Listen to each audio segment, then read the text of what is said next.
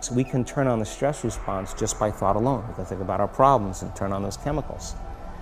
That means then our thoughts could make us sick. So if it's possible that our thoughts could make us sick, is it possible then our thoughts could make us well? The answer is absolutely yes.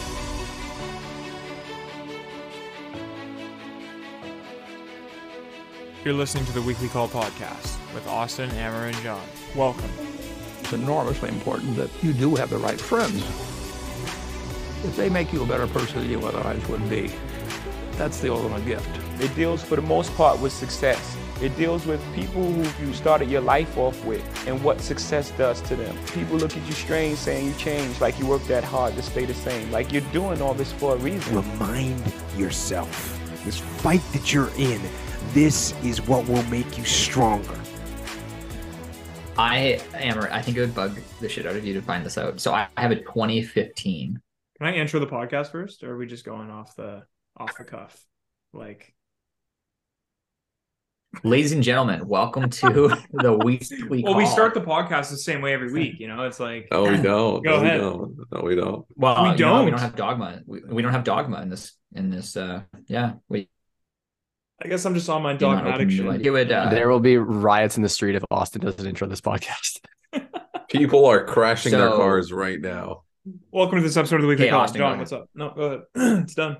Uh, Amber, I think it would bug you to find out that I have a 20. Wait, let me know when you're surprised by any of this. What am I'm about to tell you. Because I have a 2015 MacBook Pro. Okay.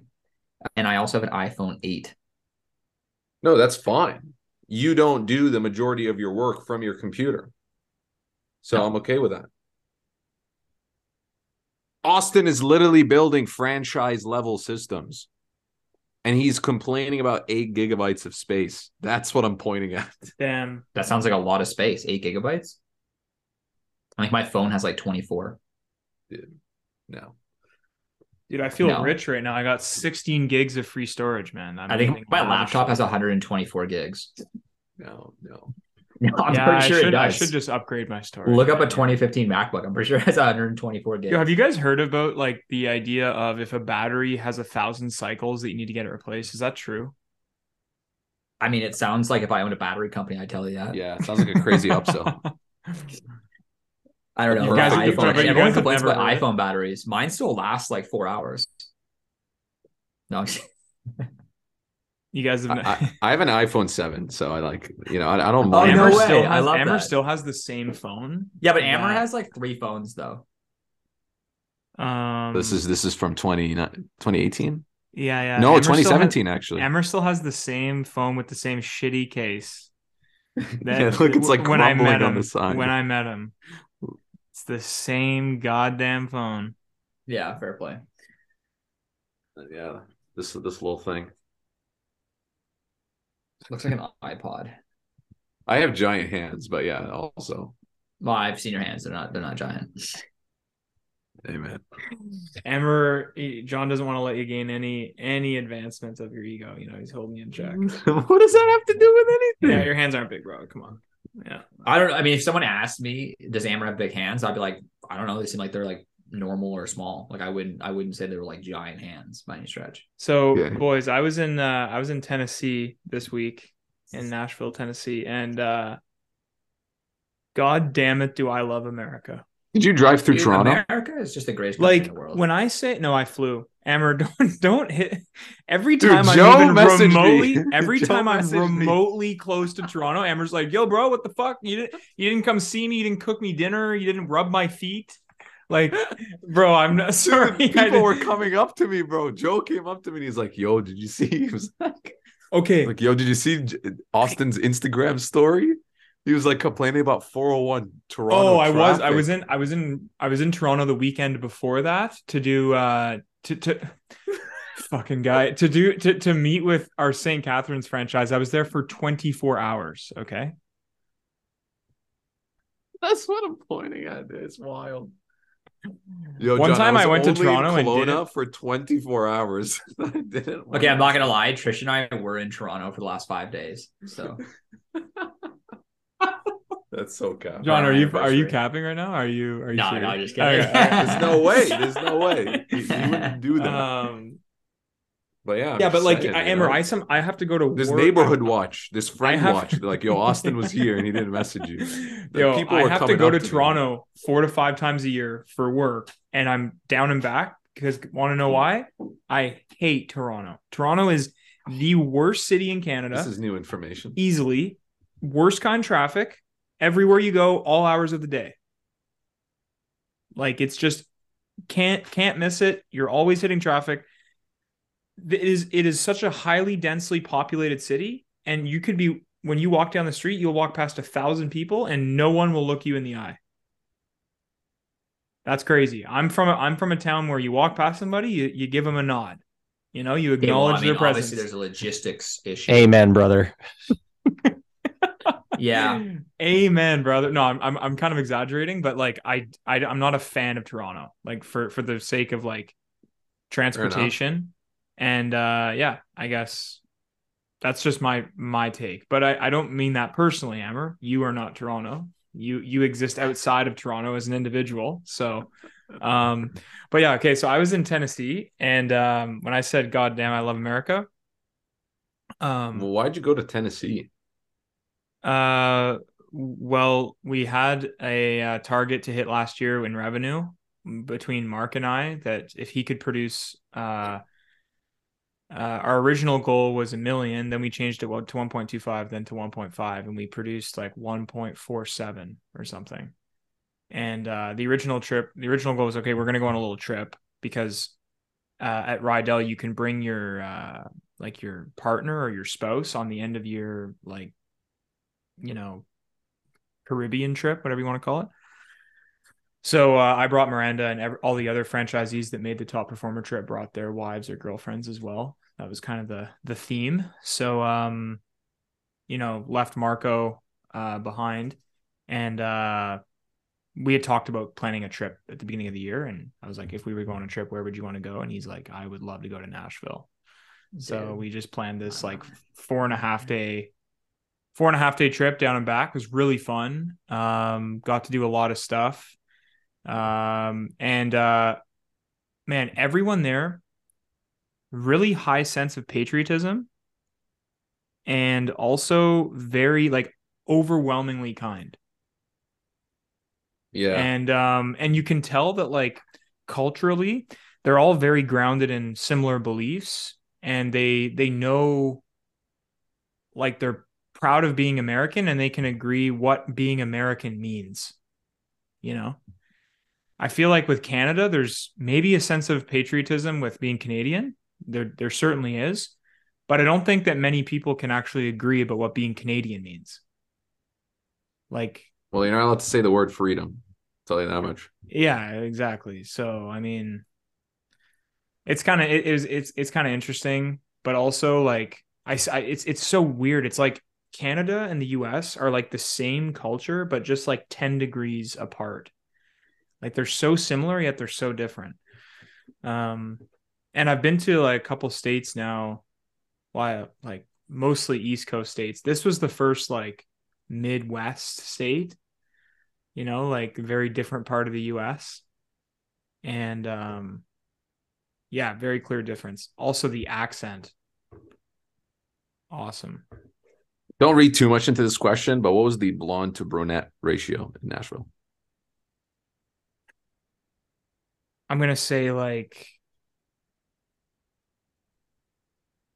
65 35 blonde. I'd say. And so two to one. Yeah, pretty much. Okay.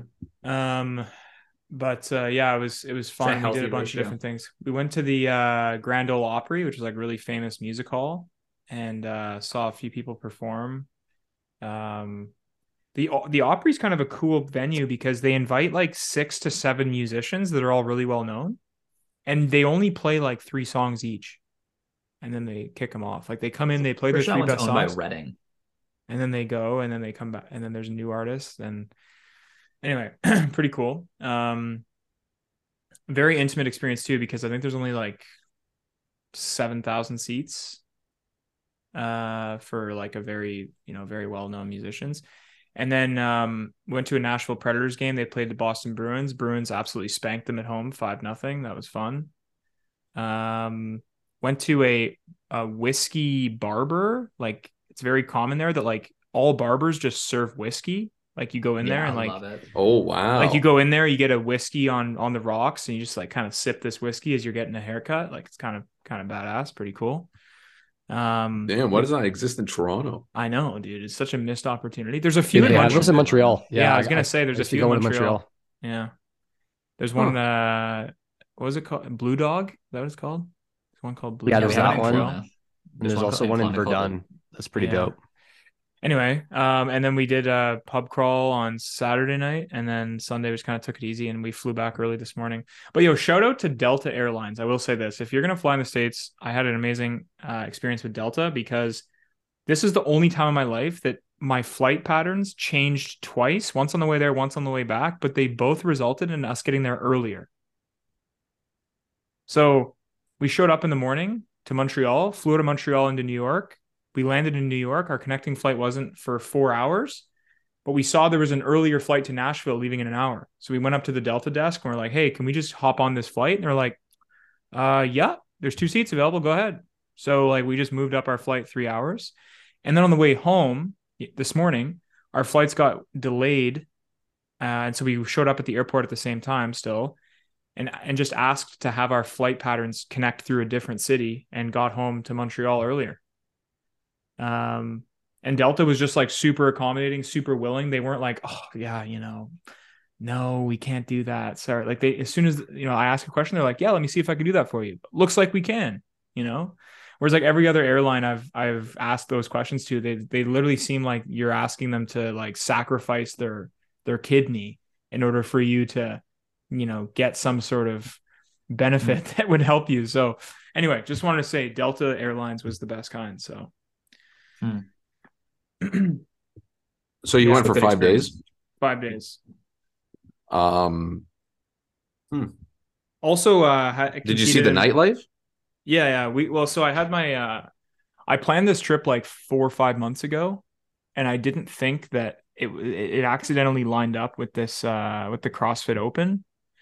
So I don't know if you guys know how CrossFit Open works. Like every year there's the competition. So there's like Is that the where fi- they open their mind and quit and just go to lift like normal people? oh bro i knew i knew i wanted to bring it up and i was ready for your bullshit but uh, that one somehow made it through the filter um, so uh, every year it's pretty much like a community source sport so um, every year they open up the competition grounds to everyone on the planet so you don't have to be there's no such thing as like a like a professional CrossFit athlete that like plays in a league or, or like works out in a league. It's just every year in February, there's the first round, which is three workouts that get released. And if you sign up, then you have to do those workouts and get a get an official judge to to essentially verify that you've done those workouts. So for example, the first workout that was released for the year was last Thursday, and you have until Monday of the following week to to submit it. Um, so yeah, that was the first workout. So in 14 minutes, you do as many reps as possible.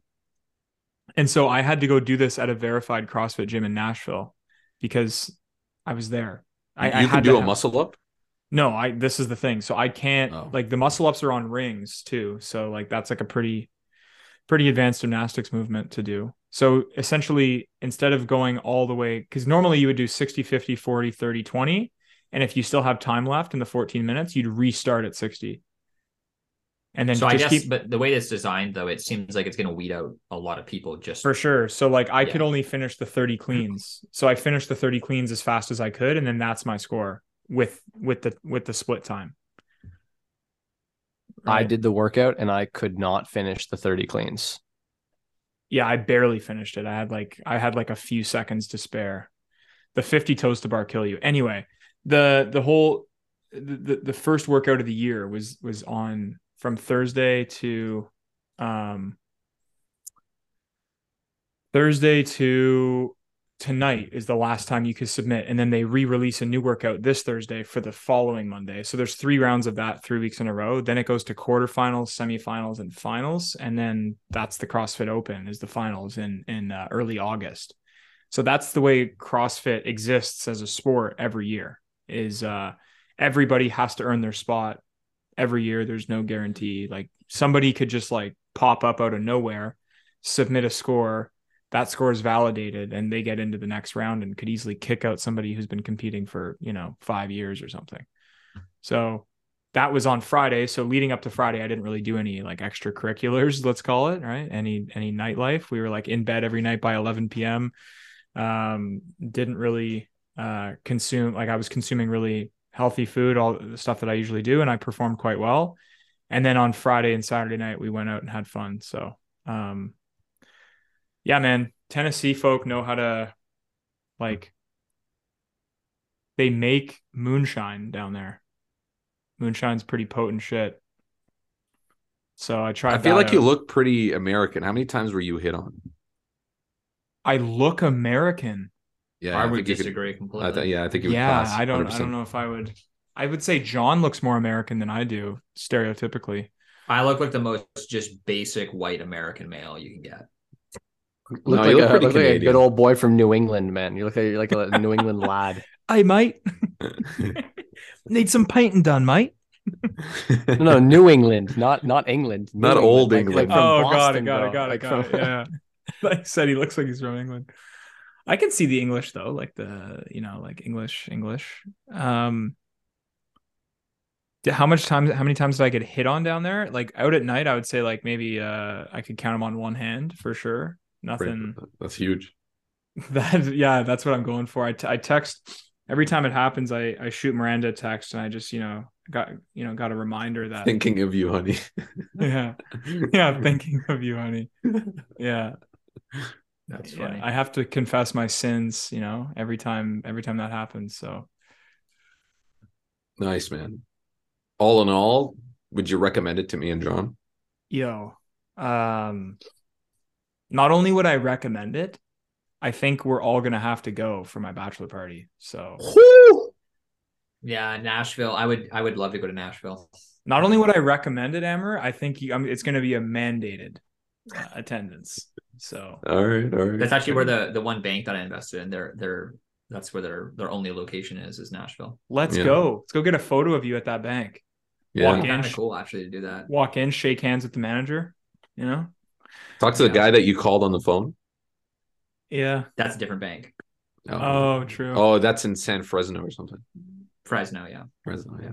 What uh, did you call this bank? Is it a small one? I didn't call this bank, no.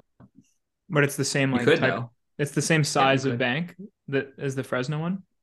Yeah, they're almost yeah, they're very identical that way. Could you remind me again? What is it about the smaller, uh, smaller No, banks no, specifically? don't, don't, no more banks. You don't no wanna go- you don't more wanna go banks. It's just more efficient, that's all. It's just more Yeah. efficient. Mm, Well, like think about this. Um, uh, like back to like a, like I'll tie it into a, a, a trades business. Um, like imagine you have a physical location, okay, for running a million dollar painting business, right? mhm. Well, if you have a two million dollar painting business and it still has one location, all of the overhead cost of that of that It gets diluted. will be diluted across two million. Mm, Yeah. So basically, it's the same with banks, right? Except we're talking about 150 million dollars. W- way more than that, actually. Really? Yeah, I think. Well, in banking, the number to look at would be how many deposits they have per branch. So in this case, these banks both have.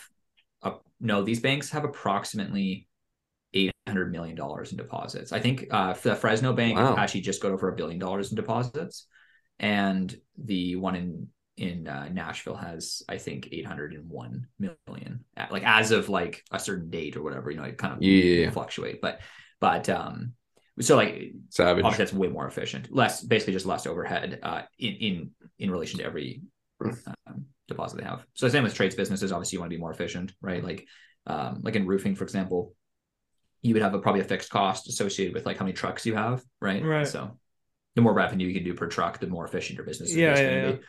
yeah. Yeah, I mean, I think I uh, like you know trades businesses are interesting that way. Like you know, if you look at like what makes a great trades business as far as like margins go, Amber, like you know, obviously labor cost is a is a something that has to be in check.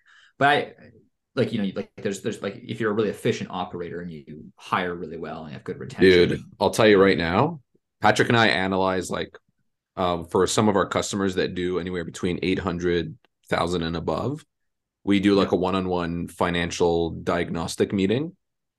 Yeah. S- A hundred percent of the time, they just don't know how to manage their overhead, do proper proper capital allocation, Yeah. and um, they just yeah, it's those two things. And what does that? What does the second one look like? They just keep buying vehicles. It, I was it- gonna it- say, and I was like gonna say excavators. I bet a and lot it's of dude, them. Yeah. Horrible, man, horrible. Okay. We're like I'm sitting glad them you brought this down, and we're like, you know, we're, you got to sell this. What are you doing here? dude i'm so glad you brought this up so Yeah. glad you brought this up because that was actually one of the things i want to talk about today which was that like uh because we kind of touched upon this maybe i don't know if it was last podcast but the podcast before but we talked a little bit about capital allocation it's interesting so like again like I, I i do look at a lot of publicly traded businesses and one of the things that i always look at is okay so when you see revenue growth in a business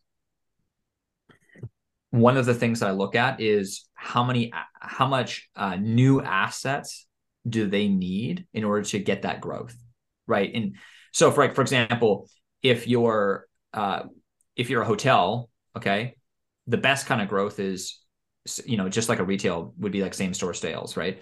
So like if let's say you uh let's let's uh let's talk about well let's just say trades right um well no let's go back to the let's go back to the hotel. So in the hotel for example uh if you want to obviously if you open up a new hotel you're going to have you- you're going to increase your revenue but no shit you're going to increase your revenue. But it's how much did it cost you to buy this new hotel or build it or whatever and how much revenue did you get for it? So it's not necessarily always a great investment even though you can tell your investors or you know your shareholders we we grew a revenue right? What would actually be better is hey your guys' restaurant's fucking garbage. How about you guys make that a super like you know you could spend like you know however much money improving uh non uh like the revenue not associated with booking the rooms right? Like now it's like okay if, if you don't have all your rooms booked okay well then maybe we need to increase your advertising so you can you know decrease your vacancy rate right? Okay but once your vacancy rate's what it is how do you then maximize the amount of uh, dollars per stay? Well maybe you add amenities right? So like the hilton you know i just recently stayed in the hilton why do we stay at the hilton? They always have a 24 hour gym and it's pretty stable. Like they always have the same equipment. It's, it's good. Hot tub heated pool uh excellent restaurant right? Like these are all things that they have as amenities that you can up your rate. You know and obviously amber you know james is in the james has talked about this too right? About you know how much is it you know maybe it costs you five grand to put a sauna onto your uh, airbnb property but maybe you can increase the rent by an extra like i don't know like $25 per month sorry $25 per night which over the course of an entire month is 750 you know take off i don't know 20% vacancy rate. So $600 you're, get- you're, you're going to get more than a 10% return just cash on cash on a monthly basis. Plus the lifetime value of that is you know i don't know how long does a you know so if so it's like those opportunities are so fantastic because you're not having to increase your asset base dramatically in order to grow the revenue. So your fixed costs are being spread out even further right? Whereas and i'll just make this last point uh, amber because i know you want to jump in. Whereas most contractors they'll like they're like rather than finding ways to charge more for their current services or decrease the cost for their current services they're always like how do i add more services? Oh well we're already there. Why don't we do gutter cleaning? Or oh well we need more revenue so add another truck. It's like no guys you have so many other issues that you need to solve before you do that right? Yeah. Yeah, dude, you just nailed it. I just wanted to share like Patrick and I had a meeting about this last month and we were basically deciding for like the company do we add another product or do we just go all in on the current product we have and just Mhm. try to extract LTV better? yeah Um, and yeah, we ended up increasing the price of the program and adding uh, more features that will allow us to actually just make a lot more money. Um, well, we looked at several things to decrease overhead as well. So, yeah uh, yeah, that's that's literally like a lot of the time. If we have somebody joining our program and they run a million dollar business plus, we can get them on like a three to five x ROI on their investment in like two months by just doing this stuff. yeah It's just incredible. just getting cost controls in order right It's incredible. Yeah. yeah. Yeah, so yeah, dude, I second that. I think that's uh, Mhm. very well said. Actually, I'm gonna write that down the way you said it. Uh, but yeah, yeah John, how's your week? My week was good, man. I um so I was uh I was in Vancouver for most of the week. Um What was my the- anniversary, five years. Oh, sick. Okay, I was gonna ask what it was for. Yeah. yeah, five year anniversary with uh, T Daug. So that was kind of cool. Um, you know, the, tr- the trip itself, like, uh, there's not too much to talk about other than just, you know, all the good stuff, fun. We went to a Canucks game, uh, which NHL, man, they just play so fucking fast. Like, like we go to a lot of WHL games because we have the Yeah. Kelowna Rockets and they're like a pretty, you Yeah, know, like, yeah, a- like they they play pretty good hockey and actually it was kind of cool. One of the guys on the Canucks I actually used to watch a lot when I was a kid, Tyler Myers. Oh, cool. Yeah. Yeah, like he was one of my favorite players growing up. Mhm. You know, uh, and he was really good on the Rockets when I was just growing up. absolutely massive human being. Yeah, still lean as hell though. Like I he's know. still so skinny. Yeah. Like, oh, although I don't know how skinny he actually is. Like, if you like his weight. But anyway, point being, Canucks game was fantastic. Went to like a teppanyaki place where they cook food in front of you. You know, all that kind of fun stuff. Um, actually, the, you know, and you you almost would never predict this is the the part that I, I thought was the most fun. We went to Metrotown, which is a mall in uh, it's one of the largest, maybe like top ten malls in Canada like, as far as size goes. It's like 1.2 million square feet, or something like that. Um, maybe 1.38. But either way, uh, been there before, but like now that like I've focused a lot more of my energy on like understanding the retail business and like I've you know like because I haven't been to like a mall like a mall mall in quite a long time, you know. Mhm. Um, and so in those years, I've actually done a lot of like like I've just looked at a lot of publicly traded businesses Yeah. as far as like like so I'm walking through the mall. I'm like, oh, it's interesting to see like oh like because like I know like this business owns those three stores and those are all having sales and I know their inventory's fucked and they're trying to liquidate like crazy like they because they're because they need cash for next quarter and I can see that in the way that they're marketing their business. That's Whereas crazy. I look at another store and I'm like, oh, they don't have any promotions over there. Right. And it can really, it really makes you think like why one business is better than other. Like, so here we are in Aritzia, where if I ask for a discount, they'd say you can go fuck yourself to the, you know, from now, you know, till the end of time. Right.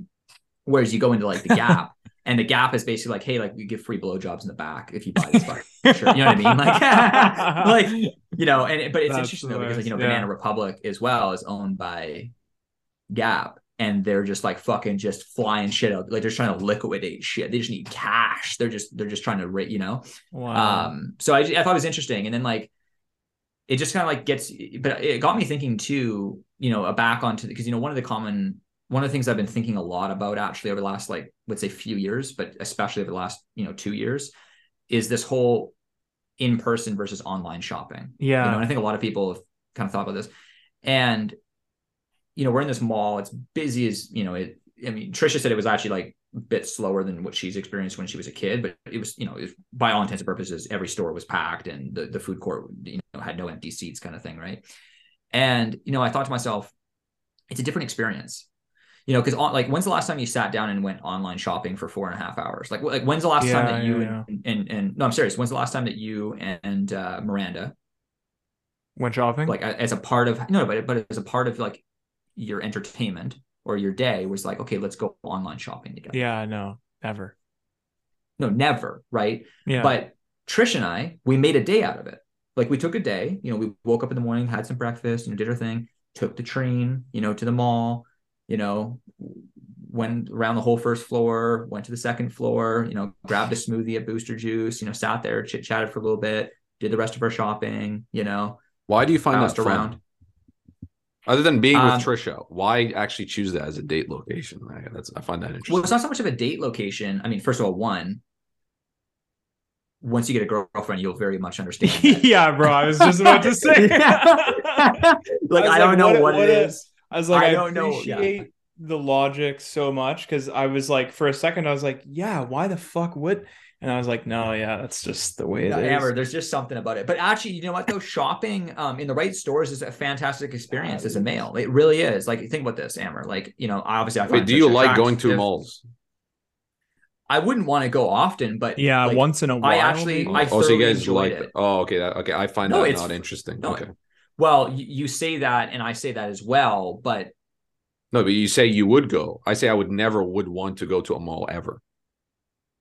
Well, I, I Uh, there's there's a time the- in my life where I would have said that as well. I mean, I found it particularly interesting, like just just because like a lot of them are publicly traded businesses, so it is fascinating for me to see. Yeah, like, no, I know, okay, I know, like, I know, I know. which business is doing well. Like, so Just I mean, just to there is a clarify, the, the, the reason I was asking that question is just to understand if like you are doing things that you don't like just because it's Trisha. I was just trying to. No, no, no. I'm still I trying to learn. no, no, let me ex- no, let me explain the experience. So like one, like it is spending time with Trisha, so there is that aspect. Like that is a legitimate thing. Like I mean, like we had the choice of sitting at home or doing other activities, but more, more but people do as a form of entertainment go to the mall. Like this is an experience. The same way that someone might go to like the movie theaters and spend a hundred dollars on a date, and some people might, you know, um, I don't know, uh, go and get like a you know a hundred fifty dollar dinner. People do go to the mall. It's a form of entertainment. Online shopping is not that. So it is something to consider that like it is a different experience, right? Like you get out of the house, like you can go make a day out of it, right? The, same way that like because it got, got me thinking, I'm like, man, I wonder, like obviously there's a convenience aspect to online shopping, right? Like so if you're buying like consumer staples or you're buying like there's a lot of things when you buy online, it would be like, why the hell would you buy that in person? It's just way easier, right? But what, I'm talking about is different. It's an experience, right? Like when you go, like when you try things on in person, you feel the textures. Like it is, it is, it is a like it's a very, uh, it's a very intimate experience, right? Um, and it's different. And it got me thinking. I'm like, hmm, I wonder because there is this narrative that like, okay, like all online shopping is competing against on in-person shopping, and I wonder is that really true? I don't think so the same way that like I, I started thinking like I don't know if Netflix is actually competing against the local Cineplex. Like I don't know if that's actually a trade-off. I don't know if people like I don't know if people are actually thinking to themselves, "Oh, I'm not going to go to the movies this year. I'm only going to watch Netflix." Or, "Oh, I don't I'm not going to get Netflix. I'm I'm just going to go to the movie theater." That's not how people think. Right? Like people if they want to go to the movie experience, they're going to go to the movie theater, right? If they want to if they want to like binge TV shows or, you know, watch you know, like watch things after the fact or have a night in, then they'll watch Netflix. But as a Yeah. date night or as a form of entertainment, it I is a different experience. Like I agree. like how many people yeah so but but but my point being though is that it's like there's a lot of things that look like they're directly competing against one or one another when in really when, when in reality they're maybe not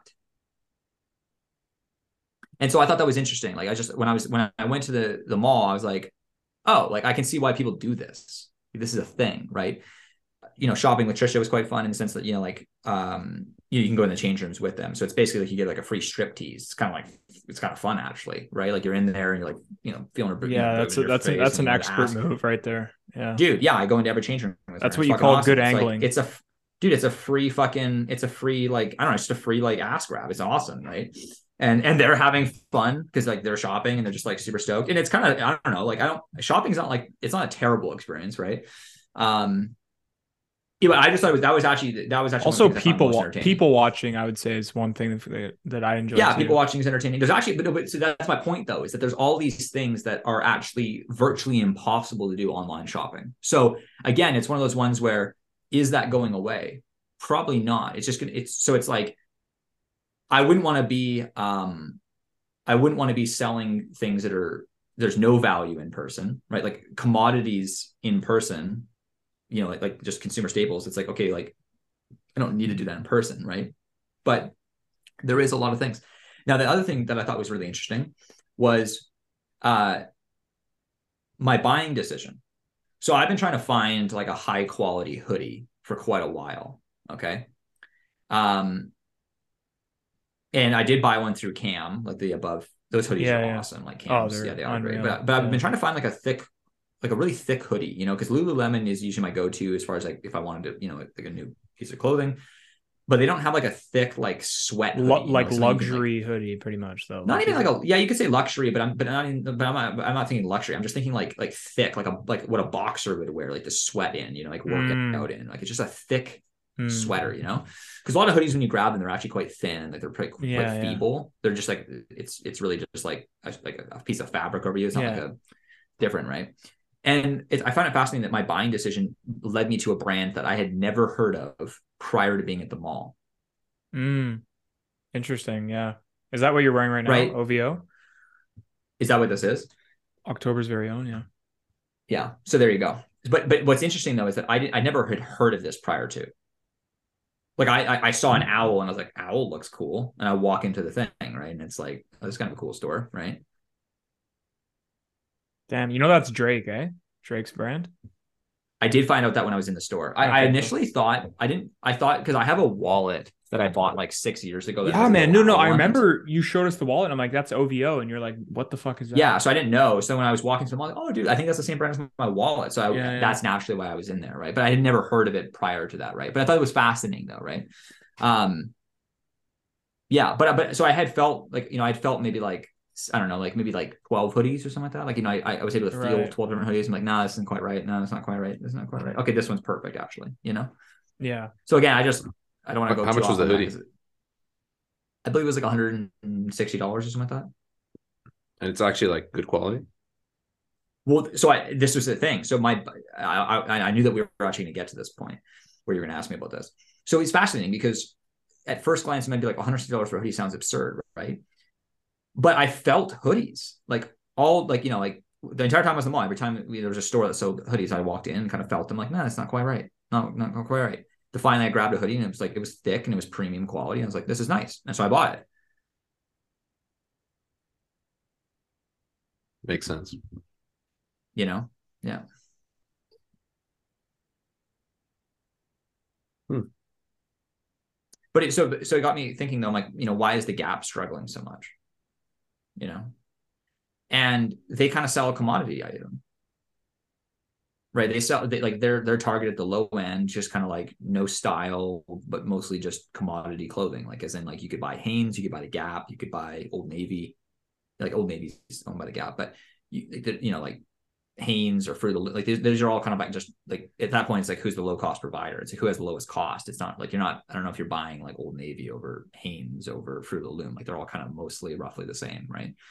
Um, but I think it's why because it's like you know the Gap stuck with all these massive leases that they have to you know honor when in reality they don't need those anymore.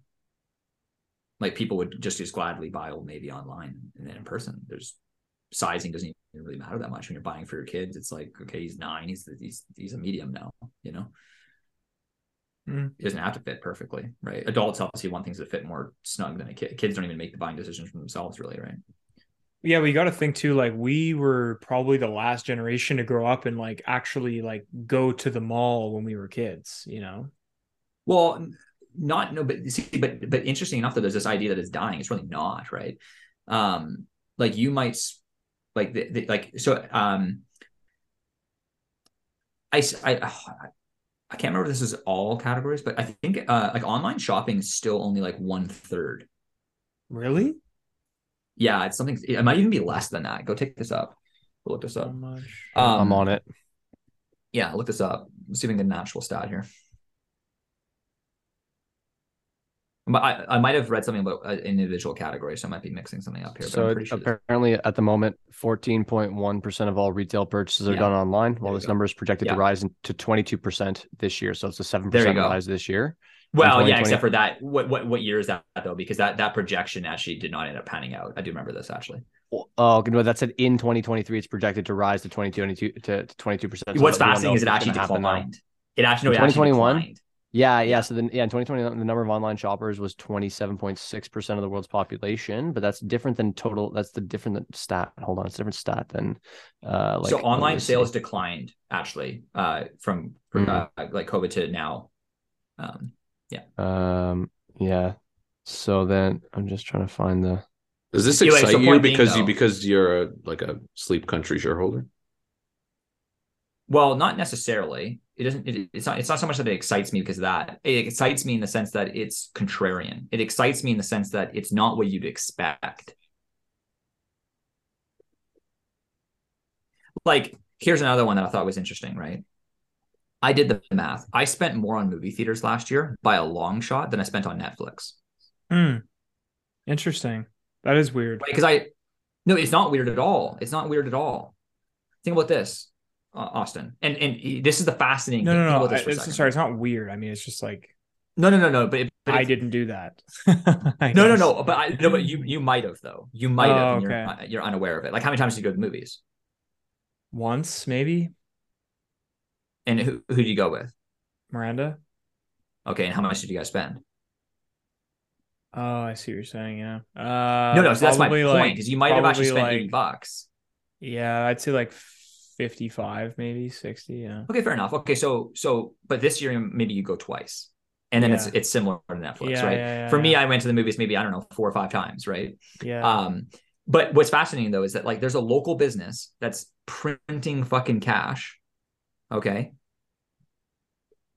That it has, you know, you know, supposedly, you know, competes with Netflix, but there's a local business that prints cash that, uh, yeah, so it basically has a local monopoly. Mm-hmm. Fantastic margin. Meanwhile, Netflix is losing money or or, ver- or making very little as far as Yeah. margins. I don't think it's ever made money. Actually, Uh, I- it did actually. No, I believe I believe it did. I believe it. I believe it. it- I believe it actually makes money right now. Um, I, actually quite a, quite a bit, but just but low margins. Like if I just really really Mm. quickly, I'll pull this up. I believe it actually does make quite a bit of money. Um, so Net income of net income of over five billion. yeah, no, Apparently they make that's quite, net they've been making though. quite a bit of money. Yeah, they yeah, but but the, the issue with their their accounting is that their cash from operations has been quite negative for a lot of years. Like so, in the in the same year that they're you know posting profits of like a billion dollars, they like they lost over two point nine billion on a cash basis. Yeah. Yeah. Wait, how is that possible? Um, but just it's just uh, movie accounting can get quite funky. Yeah, Hmm. yeah, because there's like massive depreciation charges and things like that. But um, which is a non-cash item. But uh, point being though is that you have this local business that has fan like vir- virtually no competition. I mean, like when's the last time you guys ever seen a movie theater open up, kind of thing, right? mm-hmm. Right. Um, so I'm trying to get my Zoom back open so I can see you guys. Um, that's making tons of money. Right. So, but the same way that like, okay, so you have this online business that's losing money. Like, so you have like you have a mattress store online. They're like they're they're they're losing so much money they have to get bought out by private equity firms so they can stay alive. Right. They say they're going to cut out the middleman, and that they, they don't believe in retail. Meanwhile, any every single Casper mattress in Canada is delivered by Sleep Country. Every single Casper mattress ad in Canada must state Sleep Country's name. They have an exclusive. right. But meanwhile, they're trying to cut out the middleman. Like that was their whole mission statement. Now, every single Sleep Country has a Casper. Uh, show, show, in every single Sleep Country, there's a Casper showroom. There's, a, there's a section of the store de- dedicated to Casper. Okay. Um, this company's losing money. This one is not. So I think that it is really fascinating to see like differences in businesses. Now, the reason why I bring this all up, and Amber, I'll, so I can tie you back into the relevance. I think a really fascinating thing to do would be um this is just like a you know this is me just kind of lobbing this out there. Oh, I remember this. Just gonna lob this out there, man. I really do believe I remember this. that we could make a fuck ton of money off private equity. So, like, what we would do is you take all these businesses that have local monopolies with people that have been running them for the you know their entire lives, um, and there's tons of them, right? Like you can look at the stats. I mean, you know, make Gabe. I don't know if you can pull up stats on how many people, uh, how many. I don't know if you can find it like Canada wide, but certainly in BC, I know that something around like 75% of uh of small businesses plan on retiring in the next 10 years. And like of that number only like one third of them has a succession plan. Like it's something crazy like that Yeah, I'm just gonna check it out. yeah see if you can find the stat that that's something that resembles that.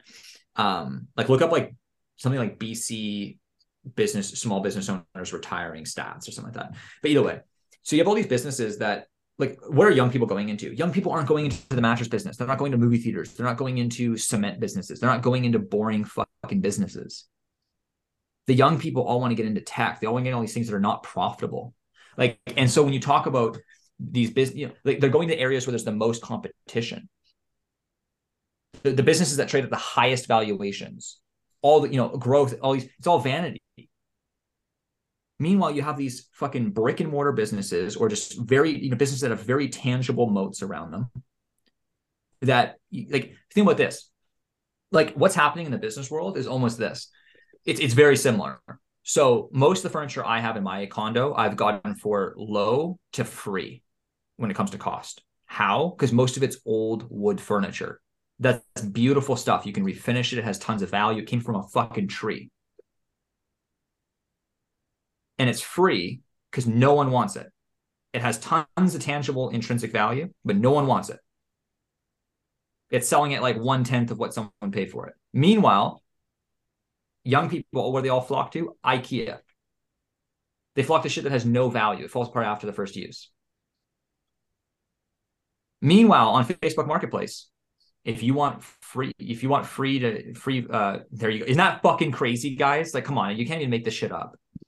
Uh, yeah, it'd be over good. two trillion in business assets could change hands within the next decade, as over three quarters of small business owners are planning to exit their business, according to a new report by the CFIB. And the crazy thing is, only nine percent have a formal business succession plan in Guys. place. Guys. Okay, and here's the thing, guys.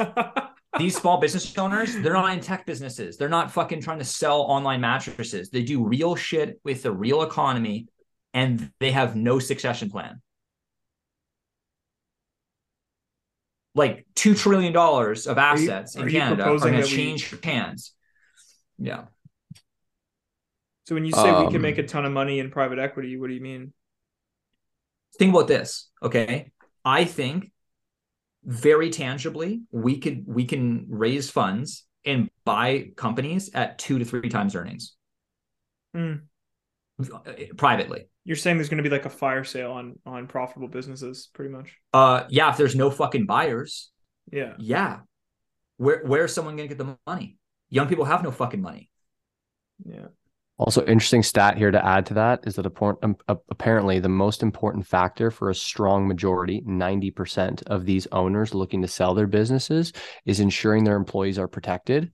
It's also important for them to get the highest possible price and selecting the right buyer who will carry forward their way of doing business. 84% yeah well they go fuck people. themselves if there's no buyers right so that's the thing Fair enough. right? So, but what I'm saying though is that how many people have come to you and say, "I want to buy a movie theater"? No one. Who's out here trying to buy cement businesses? Yeah. Like how a mattress store, dude. Come on, no one's trying to buy mattress stores right now. All I'm saying, Yo, is, I ran into this I think there's a fantastic opportunity in private equity. Like, like, and, and the reason why, guys, and by the way, the, the reason why there's a natural progression here, just so you can understand that I, I'm, I'm just, you can see what the, I just wanted you guys to see the progression of where I'm at. Okay. So,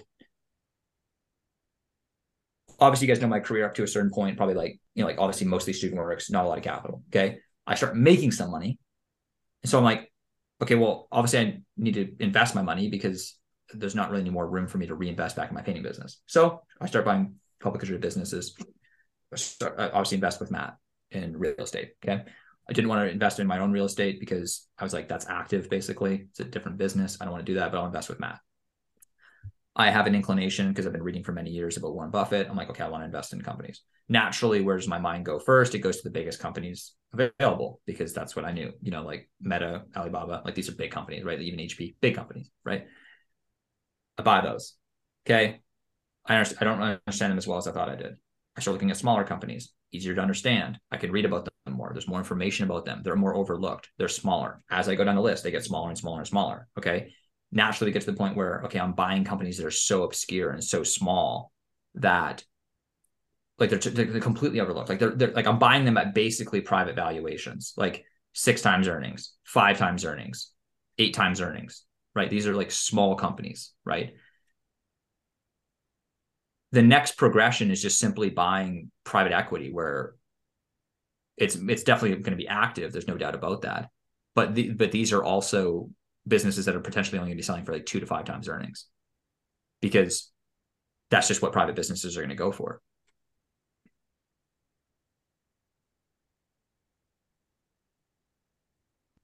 yeah, man. I mean, and you can find you can find businesses with moats like we don't have to we don't have to stay in the trades business necessarily i mean if there was a trades business that had a moat that was you know great to run then fantastic but the thing is, is that ideally we don't want to buy businesses where we need fucking just crazy amounts of skill and talent to run them ideally Dude, we, buy, we try and buy a business that has a local monopoly that fucking takes a monkey to run there are some trades businesses like that that do exist. Some of them are my Yeah. clients where they just literally have a monopoly on like electrical contracts, and they just they're like they have unlimited work. They're like booked two years out, and it's just like an Yeah. operational bottleneck.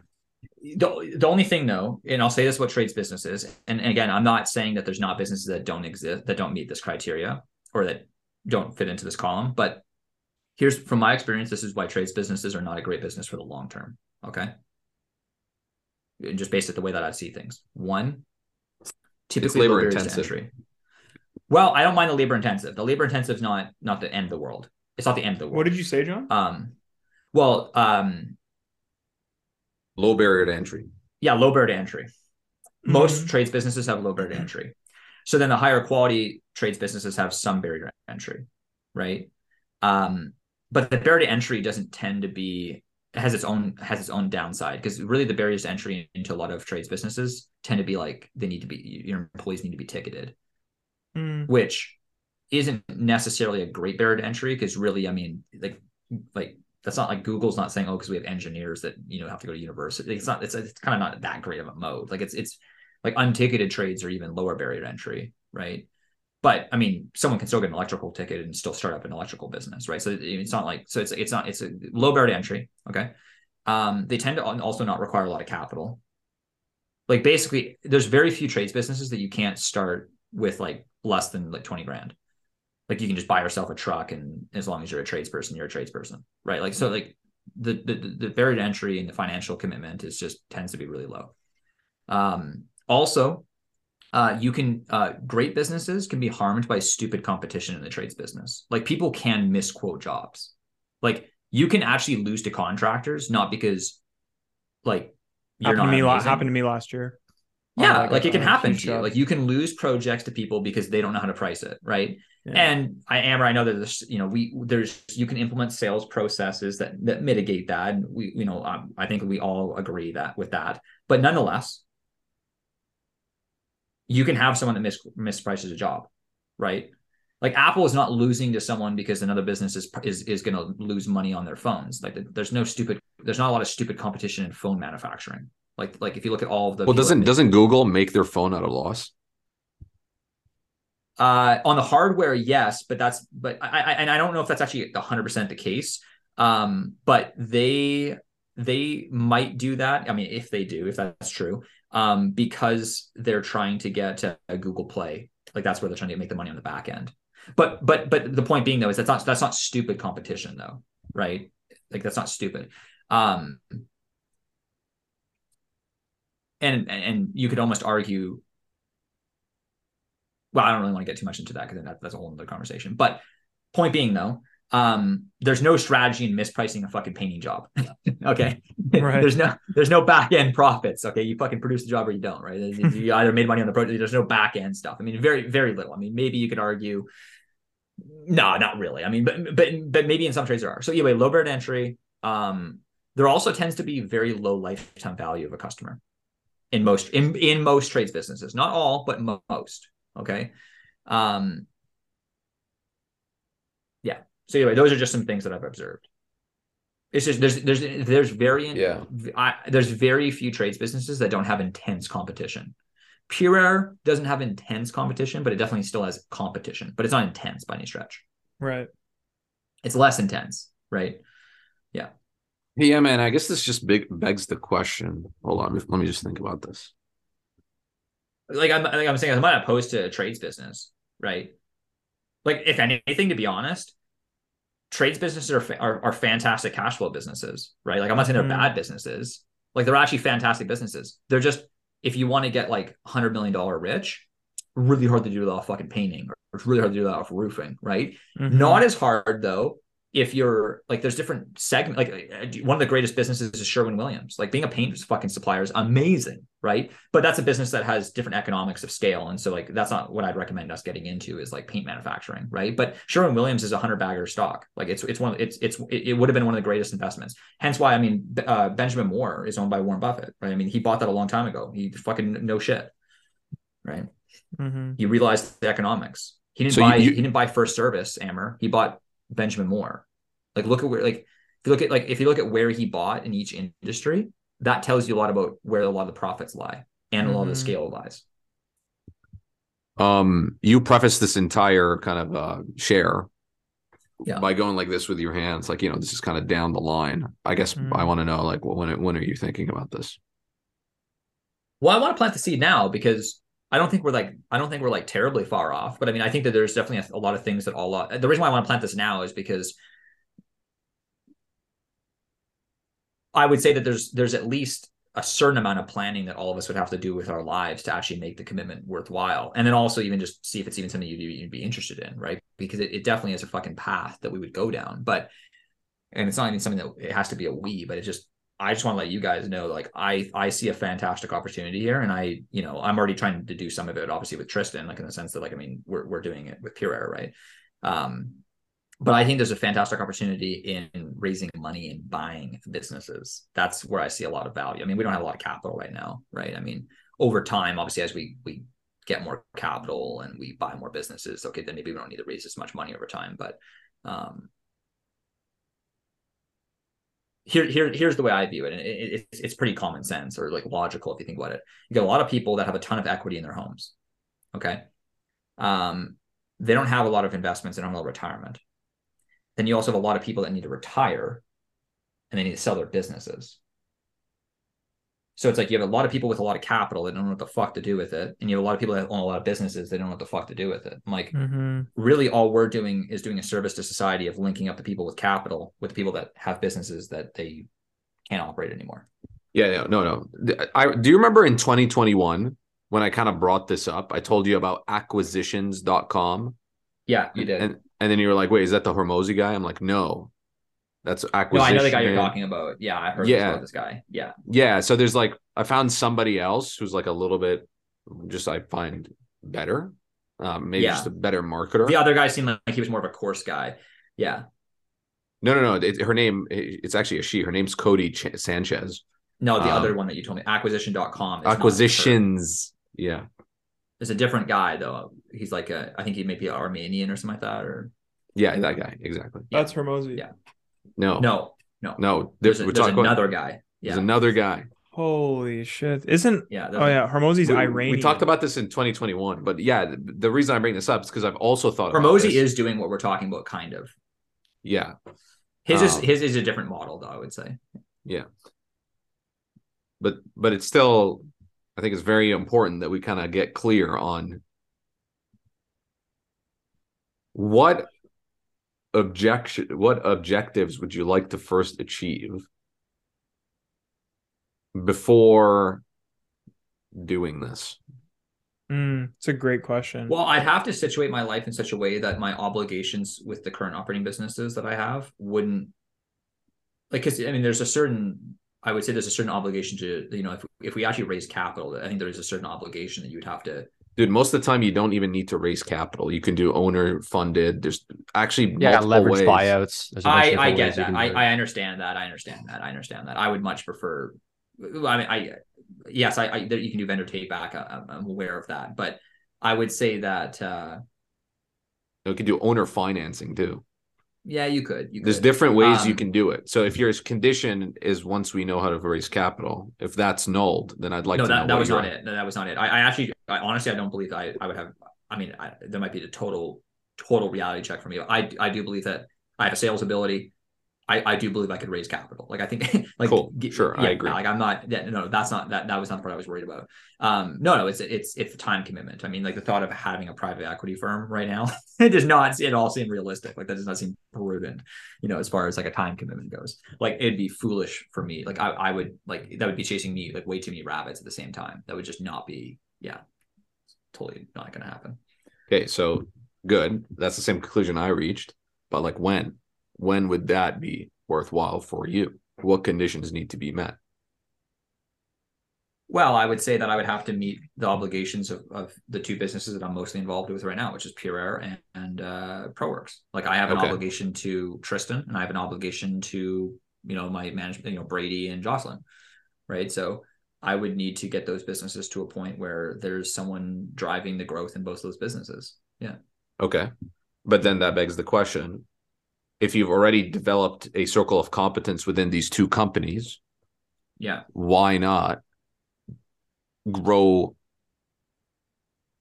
Oh, I already explained. Vertically. I already explained. No, I already explained because the business models I'm in currently aren't that fantastic. Yeah, but you can just open another location. Yeah, I know, but but but it it, it, it again we've we've already we just talked about this about how I don't necessarily want to have to increase the asset base every time I want to grow, right? Also, I don't have local monopolies. I would I would much rather get into businesses, Amber, that have very wide moats, and currently none of my businesses do. Like Pure has like there's there's parts of the business that have moat like characteristics, but I wouldn't say they're a moat, but they're but they're fairly but they're fairly good like characteristics. Yeah. I would say, Emmer, uh, to answer your question for myself, it would be the business that you like the, the businesses that we currently run would have to be pretty much a hundred percent sustainable without you. Like you could die and it would continue moving on. Oh, but I, Yeah. I, I, I would disagree. Like that seems like a weak goal. Uh, maybe your language you weren't being as specific when you say sustainable. I guess you'd want something that is not just sustainable but also growing. Mhm.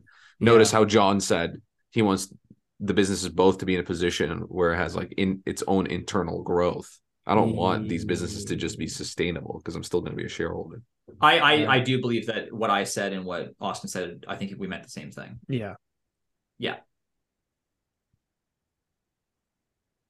Like So, I, I, I so think to knowing s- I to think that- I scale think it, yeah. you're you're you're both saying scaling your businesses to the point where it cannot be scaled further, or you're getting diminishing returns on your effort. No, we're saying that it can no, be no. scaled without us at the forefront of the Yeah, scaling. we're not the ones that are fucking on the bike pedaling. Okay, It's pretty simple. Yeah. But, but Austin, I, I but- get confused about about your situation because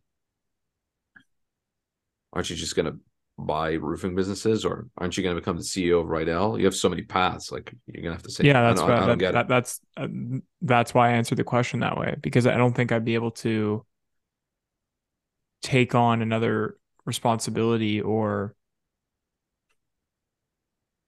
my time would be like if if let's say I'm investing in this business with let's say hypothetically both of you, right? And assuming just for the sake of an example, we all put in the same amount of money. well, the, um, that's why the route I'm going down is not a lot of money being put in by us. Right.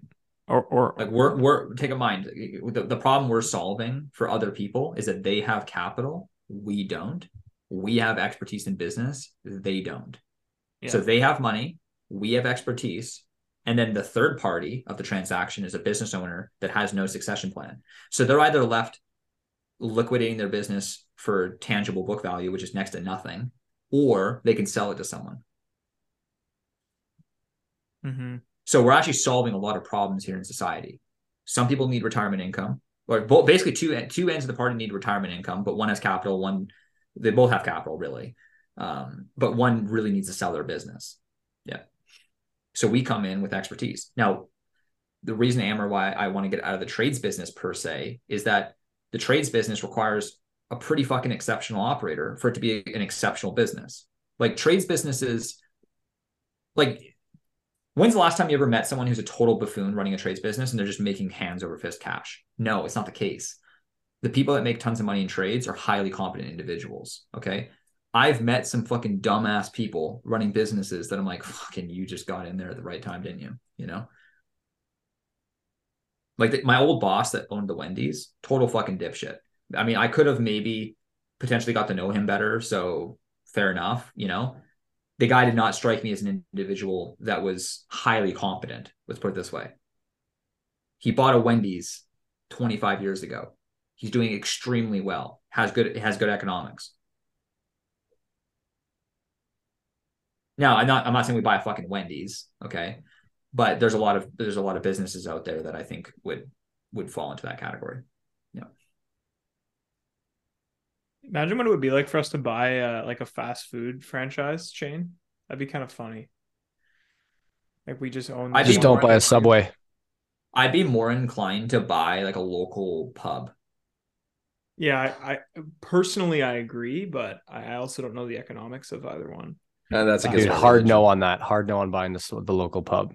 Can guarantee you getting into a res- small a small restaurant like that, unless it's been there for like twenty plus years and is like incredible. No, but this is my point, though. No, no, this Don't is my it. point, though. I'm not. I'm not. Look, I'm not. I'm not, guys. I'm not pitching you on a fucking pub. Okay, I'm just saying the economics of a pub that has a local monopoly can actually be fantastic. Okay, like it's Yes. it's just a thing.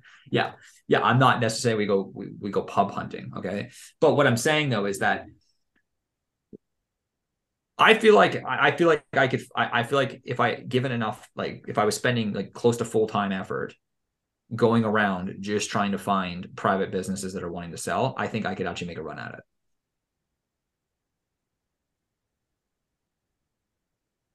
I agree. I would trust you with that. Yeah. Unsexy businesses. Anyway, that that's my I just want to plant that seed. I don't know. That's all. I if you look at the three skill sets that we have, it's yeah, I think it's pretty fascinating, right? I mean, I think if you look at the three things that all of us like to do, I don't know. It doesn't seem like they overlap much.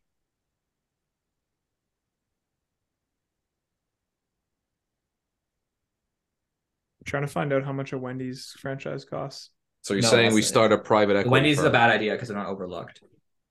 They're now overlooked.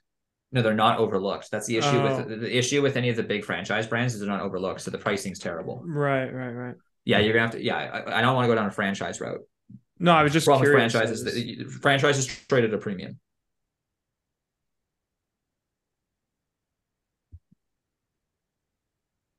Depends on the location, obviously, because it's it's it's uh, Austin.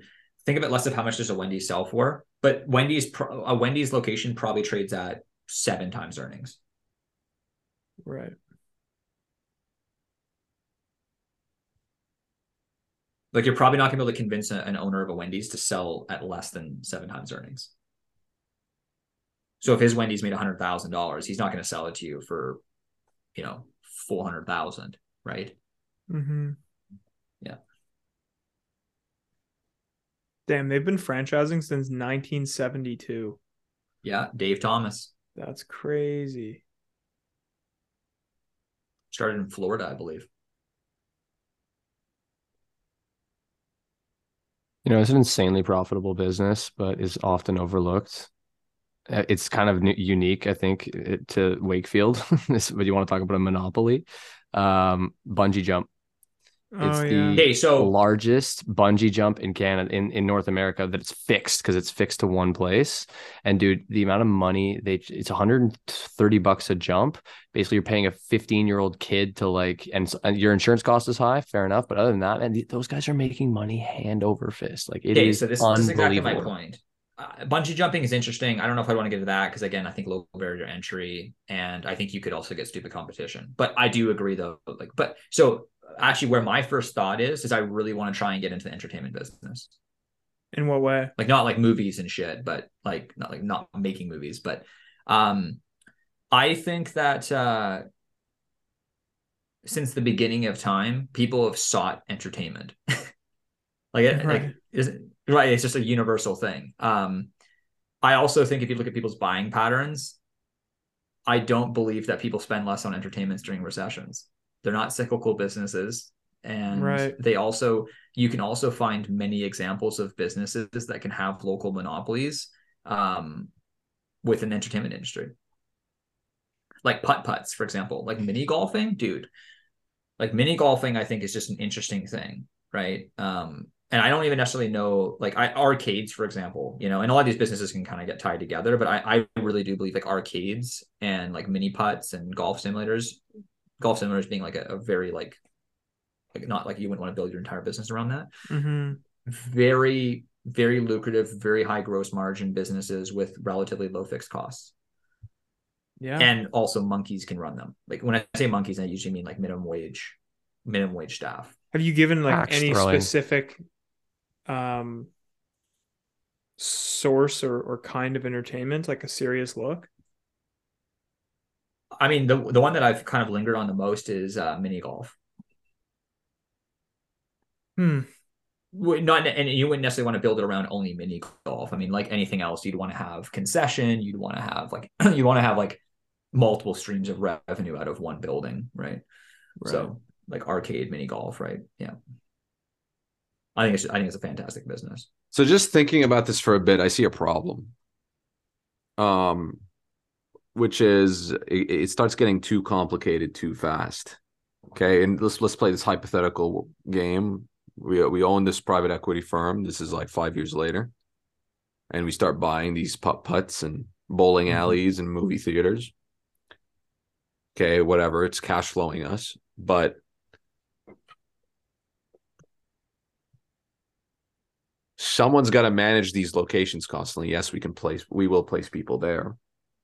But if if truly at the heart of it what we're doing is finding a business that is undervalued and then which us. all is already happening in private equity already. Sorry. Like, like it's we're we're, we're finding businesses that are underappreciated potentially, Yes, correct. and yeah, but the undervalued part I don't think is actually going to be the difficult part.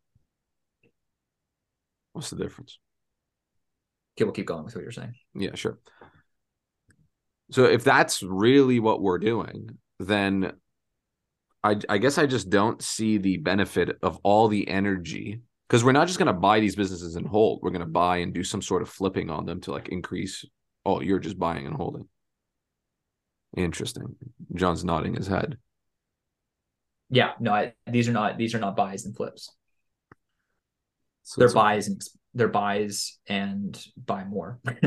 No, but no, but we're not flipping. but you're not going to improve them. You're not going to arbitrage them. You're not going to put any effort to like systemize it. Like if Oh, I no, no. own, like Well, if we no, no, owned I mean- mini pot, like I'm going to run a Yeah. Facebook ad campaign. no, no, no. Look them. at look at yes, no, no. There's definitely an aspect of uh potentially increasing the operations. But what I was trying to get at is that finding businesses that fine, maybe they're not being operated perfectly, but that but that's but that's actually not necessary. I mean, fine, if we find a business that isn't has really good economics and it's just not being run properly, then that's that's fine. Okay, fine. But the, the goal is not necessarily improve operations dramatically. That you're missing the point here. It's to buy high quality businesses at low valuations merely because the guy's retiring and doesn't can't run it anymore, and his kids aren't going to run a fucking bowling With, alley. but yeah, but what's the goal here? To make money, isn't it? Yes, but not so much off of buying and selling the businesses. But I would say the business Through cash would be flow. the- correct, yeah. Dividends. Uh, not even necessarily through dividends, but just yeah. Well, it's going to cash flow into our holding companies, isn't that just we can just call that dividends from the operating? That each of them will be their own operating businesses. We're going Well, to pay we, I mean, dividends to our whether or not holding. you pay, yes, but whether or not you pay dividends is not the important part. Uh, uh, like that's actually if if we could continue buying more businesses, then we wouldn't pay Sure. dividends. Can't we just shortcut that whole process if we can find an undervalued business in the stock market that's like a micro cap company? No, but no, no, no. But this is no the re- no, but yes and no. But um, we have more control. So first of all, one like, and also Amber. There's not that the the the, the land of private businesses like, uh, like I'm not I'm not exaggerating when I say like 99.9 percent of businesses in America are not publicly traded. Oh, I know. Yeah, I know, I know. So I'm saying the landscape is far greater. Like Amber, if if I was trying to buy real estate, I would be knocking on doors. I Yeah. wouldn't be fucking looking through MLS. Like, I'm not saying we don't buy publicly traded businesses, but like, I mean, I'd gladly still do that with my capital. But the reason why we win is you get lower valuations privately, and also you can you can. There's a lot of businesses that actually are fantastic businesses that just aren't publicly traded. Yeah, but there are some that are both publicly traded Yeah, and undervalued. yeah, They exist. So if we Yeah, just find, but find, they're still- but if we, exist. ju- okay, let's say we do find one of those conditions, why wouldn't we just put millions into this one thing versus Oh well, because uh, diversifying? because you can't raise capital that way. Like we, we can start a fund, but that's a totally different thing. I mean, it, it- that's a totally it's a totally different fund. Like I mean, we- yeah, do you really want to work with investors? I would. Is that a life? honestly, if you had, uh, I wouldn't want I wouldn't want to invest uh investors' money into publicly traded businesses. Fuck no. But to raise capital, um, to buy a private business, yeah, no, I'd have no issue with it. Okay, but would you rather do it with investors or without investors? Um, That's kind of a like it a- wouldn't. It honestly, it wouldn't make a difference to me. I mean, because That's it. That's very interesting. Well, no, I mean, but like, no, I mean, like, obviously, if I had infinite money, I would rather do it fucking without investors. But I'm saying, but I don't have infinite money. So, I mean, like, the price tag of businesses that I can buy is going to be far greater. I mean, like, I'm not going to be able to buy a $5 million business. John, what do you Okay, think? so of, your uh, bottleneck is is cash on hand. That's your main bottleneck. So you're Yeah, I mean, trying. I- so I this think- this private this equity point- firm yeah. is solving for more cash for John. If you if John had enough cash, he wouldn't have a private equity firm. He would just invest privately. Into not necessarily. No, I, I not even nec- no, not even necessarily. Actually, I don't even believe that's the case. Because I mean, let's say you give me hundred million dollars, I would try and buy businesses that are a billion. I would just raise money to buy. You know, like at any given moment, I'm going to try and buy. Well, I mean, I don't know if that's the case actually, because yeah, up until about. Uh, I don't even know. I mean, maybe, maybe I don't know. I mean, I don't know. But there is a certain point where you do get big enough where like you're no longer looking at overlooked businesses. I mean, once you get into that billion dollar range, then it's mostly publicly traded. There's not a lot of there's very few publicly private businesses that are over a billion. Like most private businesses are going to be probably under 50 million. Right. So, but I would, I, I mean, I would have no problem raising capital to to do a deal. Yeah.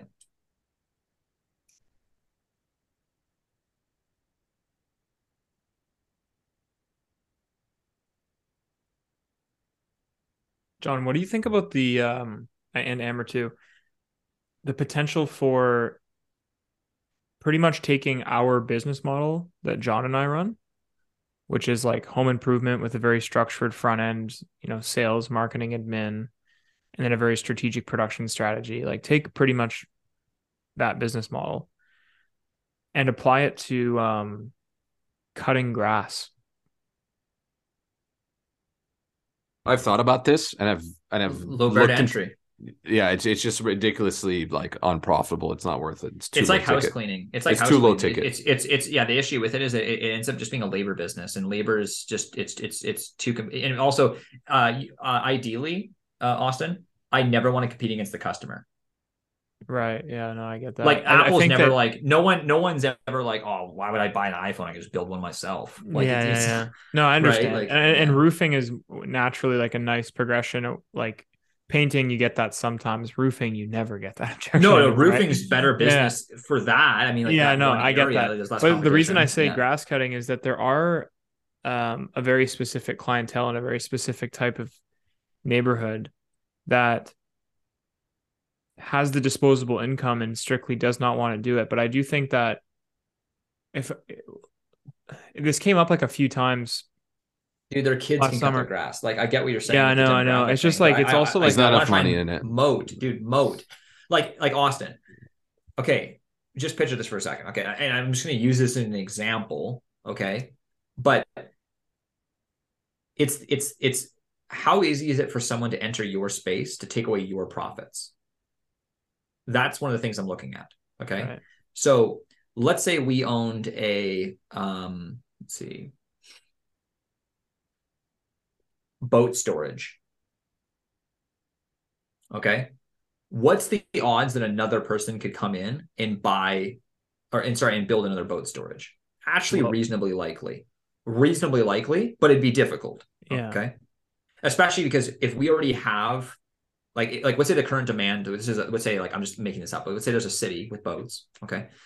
Um and it's a favorable demographic and there's a hundred and let's say you you do research and there's like I don't know 500 boats, okay? And let's say on average 30% of them. So you, you build a boat storage for 140 people, okay? Well, unless the number of boats is growing, the other guy who's going to build this fucking boat thing, I'd give the guy a call and say, "Hey, jackass, let me just do some fucking math for you. We're both going to sit at 50% vacancy rate. What's your break even? Mine's 50%. So rather than you fucking being a dipshit and building a boat storage, how do you fuck off? You know what, you're going to build a boat storage so we both lose money? No, you dumbass. Go fucking build somewhere else. That's how that conversation goes because there's only so many fucking boats.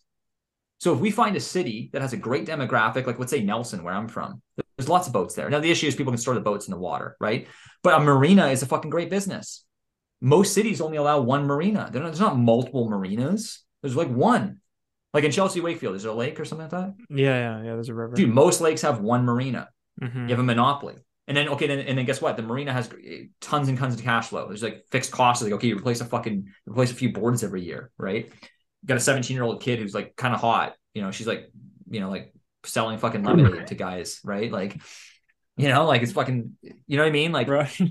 and then maybe eventually you build a fucking hotel on the property. I, you know what I mean? Like, I don't know. But, but, but my point being though is that getting into businesses where it's like it's just it's illogical for someone to come and compete against you is what I want to get into. Again, you have a movie theater, okay? And I'm, I'm not saying we buy a fucking movie theater, but you got a movie theater, right? Okay, there's only so many people that go to a movie theater. If, if you open up a second movie theater right next to me or you know across the street, it's like, man, like we're both gonna lose money hmm right? But but but see the thing is is like painting's not like that. People can just open like I bet there's like more painting businesses this year than there was last year, right? Like real estate agents is the dumbest fucking business ever. Because real estate agents is basically this. The market's slow, everyone quits and fucking goes back and does whatever. And then the real estate's hot, and everyone fucking becomes a real estate agent. it's like the supply and demand of real estate is like like like during peak booms, like one percent of the population is like real estate agents, you know, and then naturally everyone has a friend that's a real estate agent, so then everyone uses their friend, you know. It's like, you know, it's I'm not saying it's a, it's not a terrible. I mean, obviously a lot of people made a lot of money in real estate agent is real estate agents, but I, I wouldn't say I wouldn't recommend it as trying to get like mega rich. It's a pretty it's a hard business, right? Except for there is little niches, right? You know, maybe the, the one guy in Beverly Hills you have a monopoly on it, but then the issue is succession. What are you going to do? Like fucking have your kid who's like you know, so not a great business, right? Um. Mhm.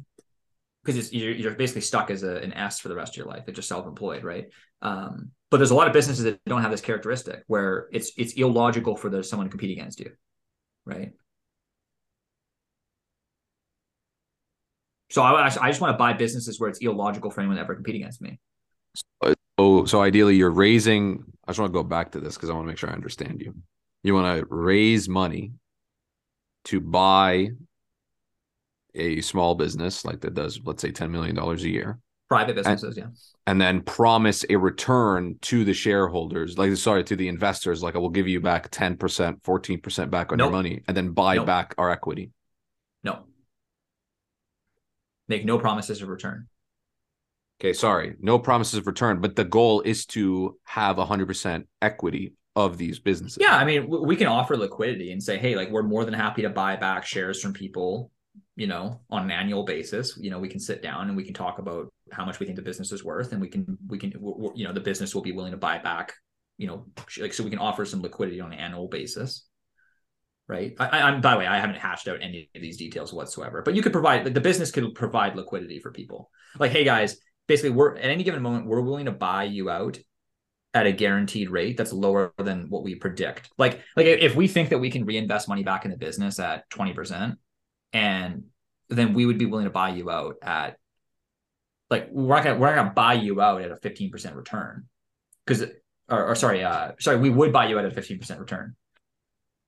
Because it's guaranteed versus like you know does that make sense? Like like if if if I know that okay, I can add, you know, one more room to my hotel that we own and I'll get around a 10% return by adding that room, then logically I, I would also be willing to buy out a partner at 10% a return, like on so 10 times earnings, because it's like, okay, well, I mean, if we can add a room and it's it's most likely a 10% return, I would be willing to buy you out because then it's the same difference, right?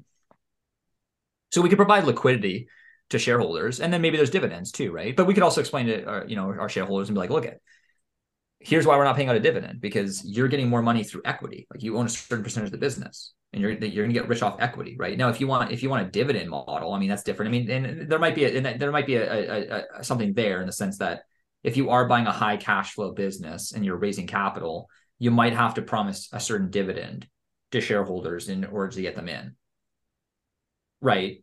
Because otherwise, why the hell would someone, you know, if, if they're 55 years old, you know, like maybe you say, okay, like, you know, in 10 years, like you'll be able to sell out, right? And it'll be at a higher valuation because of XYZ reasons, right? Um, but otherwise, some people might be looking for a dividend because like they're older and they're just like, hey, I want to invest in something and get some cash flow, right? And if I buy Telus stock, I'm going to get a four percent dividend through you guys. It looks like I could probably, you guys could probably afford to pay eight percent dividend, right? Like these are all things that you'd have to, you know, I, uh, I I still don't understand why you'd want to raise capital versus just put that money into Amber, Like I need money. What are you talking about? Like I, I can't. Oh well, Amber, uh, it's if you have a million dollars, yes, you can get Yeah. another you can raise another 3 million to buy like a 10 million dollar thing. well, you Amber, still own a million of it. Why not just put the million into a business? Well, like Amber, I mean, the, well, that's what I am doing right now. No, but why would you ever do the other thing? Why would you ever do private equity? Yes. I already Where talked you, about this. No, but where you have investors. Lower Amber, lower valuations, and local monopolies. There's a lot of local. yeah, but you can find like you can find Amber, a, they're very an they're few and far undervalued. between. Yeah, They're but, few- few and but then between. that becomes And- the bottleneck. You don't have to No. do anything else. Amber, you also have you don't have control over these businesses either. And also my return on my return, like my return, put it this way, if I raise, let's say I raise capital, okay, and, and I get 50% of the business and they get the other 50% or whatever it is, right? My return on my investment is infinite if I raise capital.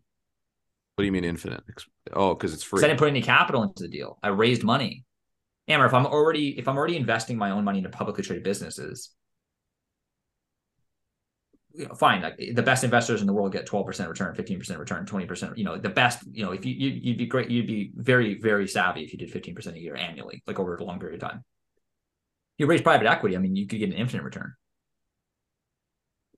Yeah, but you're using examples that are not the same. You're comparing returns on like literally billions, like trillion dollar hedge funds. I'm talking about like micro cap stocks that you can make 40 to 50% return if you knew what you were doing. Yeah, maybe, but it's it's certainly. I mean, it's certainly not something that. um It's not something to bet on. That's for sure. No, of course not. But one is ridiculously less complex than the other and requires No. zero of your time. No, no, no. Well, okay, hold on. No, it's not, Amber. If if It's- someone you're telling me the bottleneck is just to find this micro cap diamond, then that just becomes the skill in itself to find this company that's publicly traded, that's yes. undervalued, that has a monopoly. They have Amber, to I, exist. I- I- Amber, this is not actually. A, let me just re-explain this because uh, once, uh, like, once you see what I'm seeing, this is not actually a, a remotely a complicated. It's not. This is not even. A, this Okay. is this is not actually a difficult conversation. Okay. My the most I can ever get if I'm investing my own money, unless I'm using leverage, is whatever my return is. Is my return like my, like I don't like let's say I, you know you have a million dollars to invest and your return's fifteen percent you're going to get $150,000 in, in increased value. Okay. Whether it's dividends or appreciation, whatever, right? When you raise capital, that's a form of leverage. So you, you It's can debt. earn a lot. Well, no, it's not because it's equity. It's not debt. It's equity. I suppose I could do what you're saying and just do leverage buyouts. It's riskier.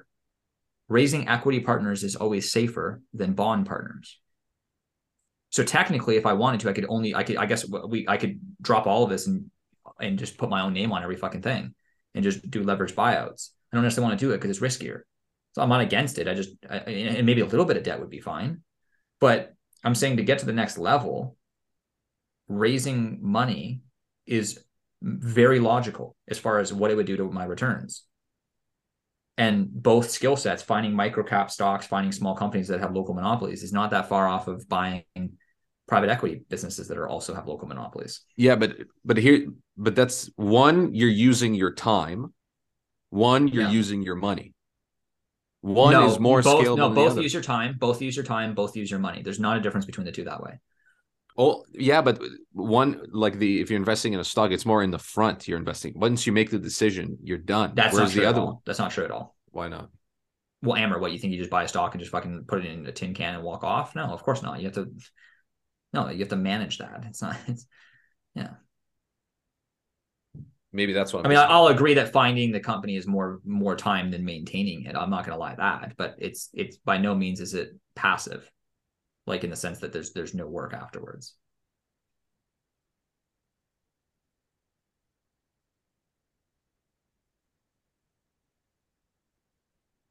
Amber, the, the the return on my equity would be far greater through private equity than it would be if I'm investing my own money, right? It's just it's just I mean, yeah. at the cost of your time. regardless, Amber, both are going to take up time. and Amber, logically, no matter what I do is going to take up my time if I want to get richer. I'm not expecting to just fucking sit on my ass and not, yeah. Like, That's not what I'm saying. I'm saying like no, no, but Amber, but, but, but Amber, but regardless of whatever business I want to grow, it's going to take time. I mean, Pure is going to take my time. eh, Take my, I'm going to still try and grow Pro Pure. I'm still going to try and grow ProWorks. Like these are all things I'm going to try and do alongside. yeah, but this, one takes time because you manage and control the business. One takes time Yeah. from that aspect, whereas the other one you manage and control your money, which requires significant Well, less Amber, time. But I mean, but similar. uh, What's your point? I guess because I, I, I, I really don't like. I almost feel like this. is Not, you're, you're, you're No, my- my- a point that doesn't really make sense to me at this point. The point is, why would you choose private equity over what I'm explaining? Well, I just told you, and you seem to just not accept it for some reason. like, 'Cause I- like I I I, literally told you it, a very don't valid reason why. Why? What do you mean, Amber? I just told you my returns would be greater. What? How is? What? What other reason do you need? Like, what do you, what, Amber? What do you want me to tell you other than my returns are greater? Like, are you looking for like a, a third thing? Like, I just told you, like, my returns are going to be far greater because I, I have less equity in the in the deal. Unless I want to, unless I want to go on margin, which is ridiculously no, no, risky. No, no, I'm, I'm looking No, at no. time and complexity as well. Like those are other elements I'm looking. I at. mean, okay, look at Amber. Is it more complex to do private equity? I'm not going to fucking lie. Of course it is. It's it's it's it's definitely more complex. There's no doubt. I'm just saying I see a great opportunity in private equity, right? Which, by the way, we're already in private equity. Okay, you, we all own private businesses. We're already in private equity. Okay, we just we're managing our own private equity businesses. Like we're, we're sorry, we're managing our own operating businesses. There's more leverage in raising capital, buying bigger businesses that require very little manage, managerial uh, expense. Especially because we can find people that can do that for us, that are much easier uh, to find. All right. That makes more sense.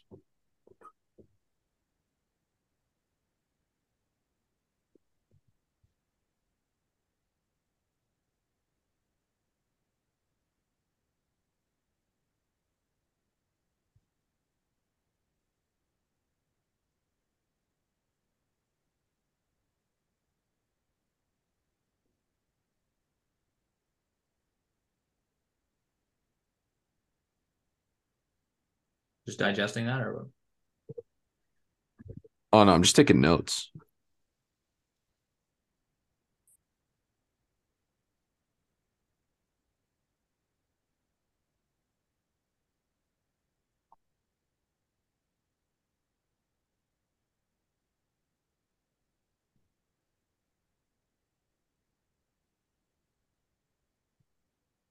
on a side note, one thing I've been thoroughly enjoying is uh, working with Brady, trying to improve his initial calls. Um, Are you recording you coaching him or no? he records my calls. Do you record when you are coaching him? No, Blunder. You should record that because you can leverage that when you're training the next sales rep. Mm, Blun- blunder. I I should do that as I mean, I don't know. I don't know how watchable they would be, but They are. they Um, are. I they really are. I could guarantee. They So are. Amber, you because Okay, you well, record seen your your Q and A so, but- calls, right? That's where you're getting this from initially. no, no. This is like when I'm training the people on my team. Mm, and you yeah, record okay, all of it. You, you think they're going to value later? I'm not. I'm not. I'm not. I'm not saying they're not, but I just, you know, we, we- we're not necessarily. I mean, uh, we all know how training videos are actually watched, but I, um, yeah, I think it's a good idea. I think I would definitely want to want to record certain aspects of uh, the calls for sure, um, like me training him. But where I was going to go with that is that I, uh, man, time is an interesting thing. From which angle? Well, there's it seems like there's certain things that just require a certain amount of just experience. Like because like, there's certain things I'm teaching Brady that like like he gets, but there's a certain slickness or a smoothness that's just like how do you coach that, right? Like how do you coach flow and tonality and, and Mhm. like pitch, you know? Um okay, Amber, go ahead. Yeah. So, well, this was a bottleneck that I ran into, which is like, oh man, it's because what I found with the calls that we do, the initial calls that we do, it really is 50 50. 50% tonality, pitch, confidence, style, Mm. cadence, 50% tactics in the script. So it's, so it's like, well, how do you teach the other 50%? And Sure. I I got a lot of coaching from that over like the past couple of months. And it really actually comes down to like the the salesperson's confidence in self and their philosophy and mindset around what is happening during this conversation. I Mm. find myself a lot of the time coaching, dude, this is not a sales call. You're not selling anything. You're not selling. Yes. Yes. If you are selling something, Brady, show me where in the script you ask for their credit card. Oh, you don't. Interesting. What are you Yeah. doing here? You're literally doing customer service. this person put their hand up and they are saying, I have a problem in my house. Yeah. And you have been chosen out of courtesy from them to maybe help them with this problem. So help them with this problem. Yeah. Yeah. So I, I actually coach him exactly this way. So like yeah, no, literally everything you're saying, like Brady, like if Brady, like Brady is listening to this and he's laughing right now because I I literally tell him you're just talking to a friend. Like imagine like your friend came up to you oh, All and- is. at a dinner party and said, Hey, I want to get my house painted. The first thing you'd say is, Well, what do you want to get painted?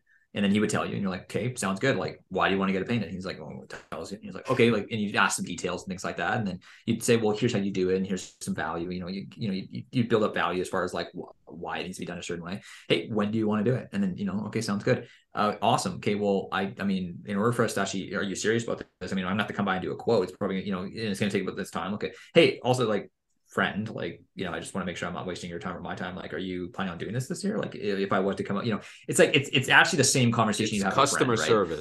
Yeah and relaxed and like i actually joke with brady a lot like as a joke like i kind of it's not maybe it's showing off but like a lot of times i just like kind of like I, I joke with him and like i go like this when i'm on the call and like i just No, like i relax literally and like coached. I like go like this and show him like I'm loose right now, or like I'll like be joking around. Like on one of the calls today, I was doing shoulder presses, like while the client was like explaining something, you know, and I was just joking around with him because I'm like, dude, this is how loose you want to be, right? So I get, get everything you're saying. However, it seems like experience still is a fucking thing. Like it's like there's there's a certain aspect that's like I get what you're Mhm. saying, and I am coaching for that, Amber. But there's just like, even Trisha said it. She's like, man, like there's just a certain fucking slickness that you just have. And I wasn't obviously always like that, right?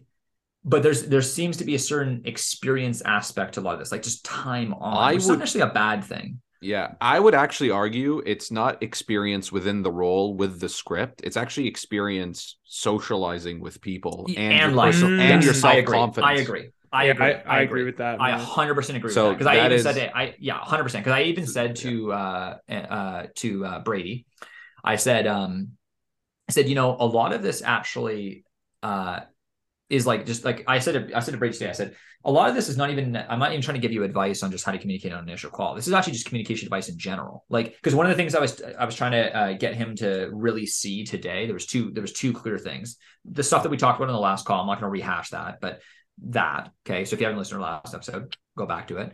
But two things. One, there's a difference between you saying something and someone understanding what you're saying, which may seem like, what's the distinction? Well, how much of what you actually said and what you meant for the other person to take from it was actually translated? Like, what was your hit rate? Right. We've kind of talked about this like a long time ago on the podcast, right? because Brady was like saying, like thought he was saying something, and, and then I get to the end of the call and I said, "Okay, so I, I want because he I, at the end one of his calls today, he had this big smile on his face. I'm like, I don't want to fucking shit in your mouth right now, but that didn't go nearly as well as you thought it did because it's basically like mouth. I didn't say that, but but but the point being was that he thought that he had set it up at the right time, and I said, "There's two major objections that you didn't fully clear." And I went through them with, him, and I'm, I don't want to Mm. rehash it all because I don't want this to turn to an initial call breakdown. But point being that there was two massive objections that he thought he handled that he actually didn't. I said, no, those are still present. You didn't. You, she. I don't. And I said, I'm open to being wrong here. I said, I'm open to her actually maybe actually understanding exactly what you said, but I didn't understand what you said. So odds are she didn't either.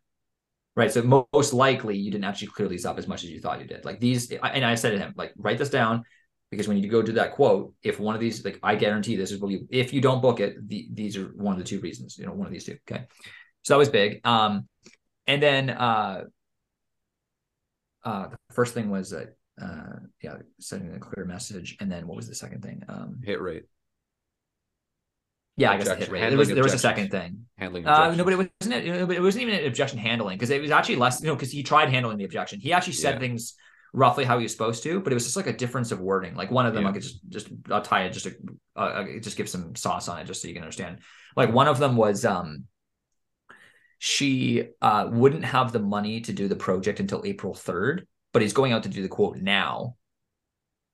And the way he said he asked her the question about whether she could make a decision, everything that the way she answered was like loosely, yeah, I can book now, but we're gonna have to do the painting once I have more money. And he loosely said, okay, so like we're you know we'll come to the quote now, you'll book, and we'll do it in April, right? But he didn't hanging. specify clear. Yeah, he like he he left it so it's like mm, unless He was the listening to every box. spe- he take the box, but it's like not not enough. yeah, like, hey, Jackie, so I just want to make sure I'm hearing you properly. Oh, this was the thing I was trying to teach him confirming what the person said. This is massive. And, and it's actually one of the biggest things that I've really gotten out of my relationship with Trisha is like really confirming what she's saying to me, right? Because that's a huge thing, right? Like confirmation, right? Oh, so In so landmark, Jackie, they call it re- recreation. Can you recreate the person's state and statements? Yeah, well, it's actually in in uh in debate. Is I, I actually learned this when I was I, I was in debate class in high school, and this is one of the things is like it's like steel manning is a thing. Like, can you state the other person's argument in its best form, right? And like in communication, it's like, can you restate what the person's saying to you such that they would agree to it, basically, like they would sign off on it, right? So, hey, Jackie, so like I just want to make sure, like, so basically, you aren't gonna have the money to do the painting until April third, but I am gonna come out to do the quote in advance. So I'm going to come out next week. And even though the painting's not going to be done until April 3rd, you'll know whether or not you can go ahead with the painting. So we can collect the deposit and whatnot, you know, lock you in for the 10% discount, but then we'll, we'll do the remainder of the project in April 3rd. Like, is that, is that kind of, you know, I just want to make sure I, I, we got this right. Yes, Brady, that's exactly what I meant. Like, yeah, I, I'm willing to pre-book for April. I know I can't do it until then, but until I get my money, you know, tax return, whatever. Or she would say, Oh, oh, I see you're saying. No, no, no. I wouldn't know if I could do the project until April 3rd. Like I can't make any decisions until then. Oh, okay, Jackie, I t- totally appreciate that you clarified that for me. Okay, so what's actually best then, just for your your time and my time, is let me come out on April 4th then, right? But because he didn't have that, just that little, just that little, so it's just reconfirming what they're saying to you, right? Yeah, I love that. Um, so, but what was really fun about today in particular was that so we he he did an initial call and I said here's like three things that you know that basically you didn't quite get right you know back to the not having both decision makers there thing like saying like no, I don't know if you're gonna book that one because I, I don't know if she fully got the so then the next call I got on the phone with someone and you know it's it's it's it's like in the same neighborhood same lead you know cold call lead like it's everything's basically this you know there's no reason why my my lead would be better than his kind of thing you know what I mean um and I hit all of those major points for him. Like I was, I had, I have enough skill that I'm like, I'm able to like, sh- like I'm literally looking him like mouthing, like you know, showing him like what I'm doing. Like, hey, like you know, this is this one, you know, like this is what we talked about, right? And uh, it was just, it was fun to have that ability to train someone like that, and just, but also have it be like, because Brady is like a friend of mine in a lot of ways. You know, like I would consider him a friend just as much as a business partner that way, if that makes sense. And Yeah, I- I it's agree. so fun doing work with someone like that, right? Like even Jocelyn and I are like are kind of like buds, you know, like like like she would like be anti Jocelyn to my kids one day, you know. And there's a certain kind of family or just you know personal relationship you can have with people that just makes it way more fun, but also just easier to train someone, right? Like because there's a certain there's a certain way of like it's more you can speak to them in a much more blunt and more efficient way, but also there's just like like we're we're just in my like living room like we're just in my living room, sitting on a couch, and me just kind of explaining sales to this guy, you know, and it's or to Brady. It's just so much fun, right? So I don't know. Yeah, dude. One of our company values we've intentionally built is is like tr- having fun. Whenever it feels getting too serious, we're like, ah, come on, man. You know, we play some music or we do some banter or roast each other. Do you guys? Uh, uh is it all virtual? All virtual, except with Joe lives in Toronto, so we just work like we have an in person every week where we just go work out together, sauna, steam room, cold shower.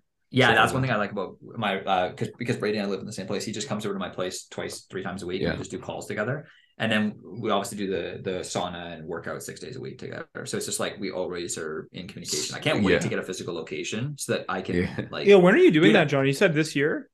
Yeah, I think I, should be able to do. I should be able to. I mean, I'll definitely be able to close on a property, whether it's the property I want to close on. I might have to choose a smaller property because basically, if by the sum, end of the summer, I'm not able to buy the building house hack that I want to do, just based on logistics of. I think invest. I think commercial business owners in Kelowna are out to fucking lunch. I'll tell you that much.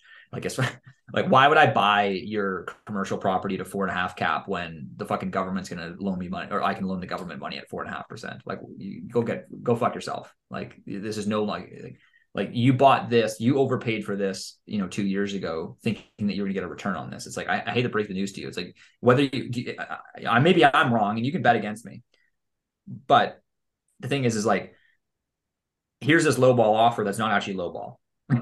basically, right? Like here, like you want 2.1, I'm, I'll give you 1.3, which I know is disappointing to you. $800,000 is a lot of money, but at some point in time, I, I feel like you have to face the reality. So either I'm out to lunch or you're out to lunch.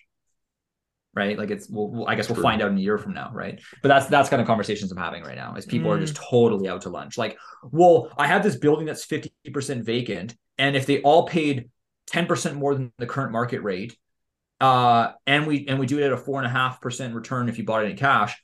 This is how much it's worth. Okay, motherfucker. What like like first of all, one, why am I paying for a fully rented out building when only 50% is vacant, like 50% vacant? It's like if it's so easy for you to do it, then how about you go fucking rent rent those out and fucking tell me, you know, and then and then we'll retalk, right? So maybe it's not. So maybe there should be a discount for that. Also, two, why are we using 10% above current market rate? Oh, because that's where rates are gonna be. Who the fuck says that? Like you and your crystal ball? Like, no, I'm not buying, I'm not you know, what's even if we use today's rate, why am I paying four and a half percent? Again, if the government risk free rate's four and a half or four four percent on, on one year, you know, okay, fine, three and a quarter on on 10 years. Why am I only paying why am I only paying a, a 20% premium above above risk free?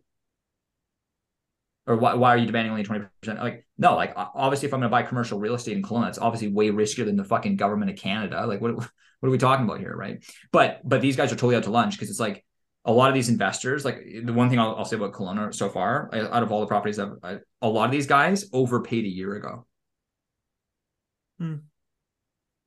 Like they bought at sky high valuations a year ago. Like so, like, and then now that a lot of them are trying to sell. Interesting. So that's that's what I'm dealing with. Is I'm I'm dealing with a lot of people that are like, You just gotta wait so them out. That yeah, well, no, I don't think it's a matter of waiting them out. It might be a fucking, it might meet them in court. Like a lot of these guys might foreclose on these properties. I mean, this guy, like I did the math. I mean, unless this guy bought cash, he's losing six grand a month right now. Mm. right? Like on this one property that like it was super ideal actually. But I, I did the math. It's like you know even if he's even if he's even if he bought cash, his holding cost right now, like, is insane. Like like, like yeah, it's not. I mean, it, he's he's getting a terrible return even if he bought cash. True. So anyway, that's what I'm facing off. So I might have to buy a smaller property, but yes, I will definitely close by the end of the year. But what's making me really exciting though is that I think I'm gonna try and uh like it'll just be fun to just like tie everything into one, you know? Like like it'll be fun to eventually like I mean, you know, maybe I can't do it this year because of just capital restraints and things like that. But it'll be fun to eventually like get like a physical location where I can manage like all, all my operating businesses from one hub, like where everyone's friends with one another. Like, oh, like that's the painting division, that's the pure division, that's the you know fucking that's the putt putt division. You know, like everyone just you know you know. Oh yeah, Yeah. that guy he's with the marina. You know. Yeah. yeah. JM group of companies. Yeah. J and M, a family company. JM3. Uh, yeah. it's, You could uh, own three Ca- businesses, and that way it's the JM3. Yeah, you can never Uh, buy Just more. missing a. I always joke with Trisha the most uh, the most Caribou Johnson, a family brand trusted since 1867. Is that Oh, an I, actual I- real I never heard that. No, it's no, I, I no, I just I laugh because I like I, I met this guy and I was like, "What's your name?" He's like Caribou Johnson, and I was like, "Dude, that's like the most like trustworthy name I've ever heard in my entire life, Caribou Johnson." like I just- this guy's like, name is Caribou. His name was Caribou Johnson though, but he but he's one of those guys that like he's like Caribou Johnson, you know, like it was just like it, was just the most like aggressive trustworthy. When did you meet this all- guy? Uh, I don't even know, like a few years back. Yeah. Damn, Caribou Johnson. Yeah. I was like, John Morgan's like Caribou Johnson. You know, it's just it was just the most trustworthy name ever, you know? Damn. Yeah. Austin, say you have to leave in eight minutes. Yeah. Like absolutely. Yeah. Oh yeah. I'm dying, man. I was up at 3:30 this morning to catch a flight, Oh. And I'm up at I'm up at five tomorrow, so I'm I'm kind of dying. Okay. Yeah. I wanted to Um, share. so I've been like, pretty quiet, honestly. I've just been like, You've been yeah, I'm dozing. not, I'm not here. Um, what were you gonna say? I just wanted to share. Well, it seems like you guys really like this this little mini segment, but I wanted to share what I learned from the from the dating course. I then. Oh, did I a little- love. Oh my Why god. Why do we yes, keep this for the end, bro? Dude, Amber, come why am I- on. Dude, I Amber, know. how the hell do you get me talking what about a equity? joke! And, and yeah, like Austin's out here almost almost had me fucking go off on a bank rant again. And meanwhile, you're out here trying to get your dick sucked. Like, I, I want to hear about this. no, no, no, no. I'm not allowed to date, John. Um. what a joke. So I learned some dating myths. Okay, and I'm going to throw them at you, and I'm going to see if you guys agree. So Okay. the first myth is that divorces have been increasing. I, I yes, it's it's completely false. It's a completely. So here's the thing. Can I explain why? Because I, I would love because Totally, yeah. Take Yeah. take take a shot at it. I have some so data the here too. divorce rate is is actually the most bullshit metric ever because uh, and again i'm just going to make up a stat because you know 87.3% of all statistics are made at the time of saying the statistic right? So um but like something something close to like 75% of the divorces are done by like one group of individuals. Like so it's like like when people say oh the divorce rate's 50% i'm like yeah but my mom is responsible for five of them. Yeah. so like that's not fair. Oh, it's actually deceiving because a, a, a marriage that someone who gets married once and they never get a divorce, they have one successful marriage. My mom is responsible for five divorces. So like that's that's so that's an irrelevant metric. that's so let me let me let me Yeah. hit some stuff at you guys. I'll just go bullet point. Boom. Um one that I found so there's like taboo around divorces, which really shouldn't be because you're uh w- the way he explains it is so in 1968 and this is in Canada there was the divorce act mm-hmm. which actually allowed you to get divorced if you wanted. There wasn't reason like it didn't have to be adultery or something like that. In 1968 mm. you can just get divorced. And during that time there's also been confounding variables of the sexual revolution and the feminist revolution. So all of a sudden people were realizing that in a good relationship you have to have love that there has to be equity that you're allowed to want more in a relationship. And so that's what happened. And then in 1986 almost 20 years later uh, so the way it works is like you get separated and then you get a divorce. But in 1986 they changed it where you, you don't have to go through mandatory three years of separation. Now it, it can only be one year of separation then you can get a divorce Mm. um, and if you actually look at the stats, the people that are getting divorced, it's only going up with people in their 60s and 70s who would be from this generation that I'm talking about. Mm. Mhm. So uh, that's that's the first myth. I have a couple more points, but I want to keep this brief. Um, eh, so here's a fun fact: people that were married in the 1990s, um, actually, there's uh, they're like the highest group of people that are making it to their 50th anniversary. So Oh. it's it's actually way way better. Second myth: being in a relationship is better than being single. So I think we can. I think that's a pretty straightforward one. I don't know if you guys agree. being in a relationship is better than That's a myth. Single. Yeah, that's the myth. I- That it's not I necessarily I- I- true. I- it's so subjective. How would you define ever better? argue. Yeah, I don't know how you would ever argue either or. I would say I disagree. So the argument here is that oh, if you're happy here, or like you're unhappy, being in a relationship will make you happier. Mm. Oh, I, I disagree with that. Yeah, Yeah. I think that's a myth. Yeah, no, Correct. If, if if it's that being in a relationship will make you happier than being single, I disagree. Yeah, Yeah. I think I think happy individuals are happy in relationships, and unhappy individuals are unhappy in relationships. Yeah. So I learned that you know as soon as you put your happiness on a relationship, it can then become like a like now it can be taken away from you. So you're only happy if you're in a relationship. Where rather he Yeah. says you should be happy Yeah, I agree. first and then you A can get into a relationship. yeah. So I that's agree. that's a pretty straightforward one. Here's another myth: love cannot last. well, obviously it's a myth. I mean, yeah. Yeah. So love can last. And what are your thoughts on that, Austin? Do you think love cannot last? no, I think that's a myth.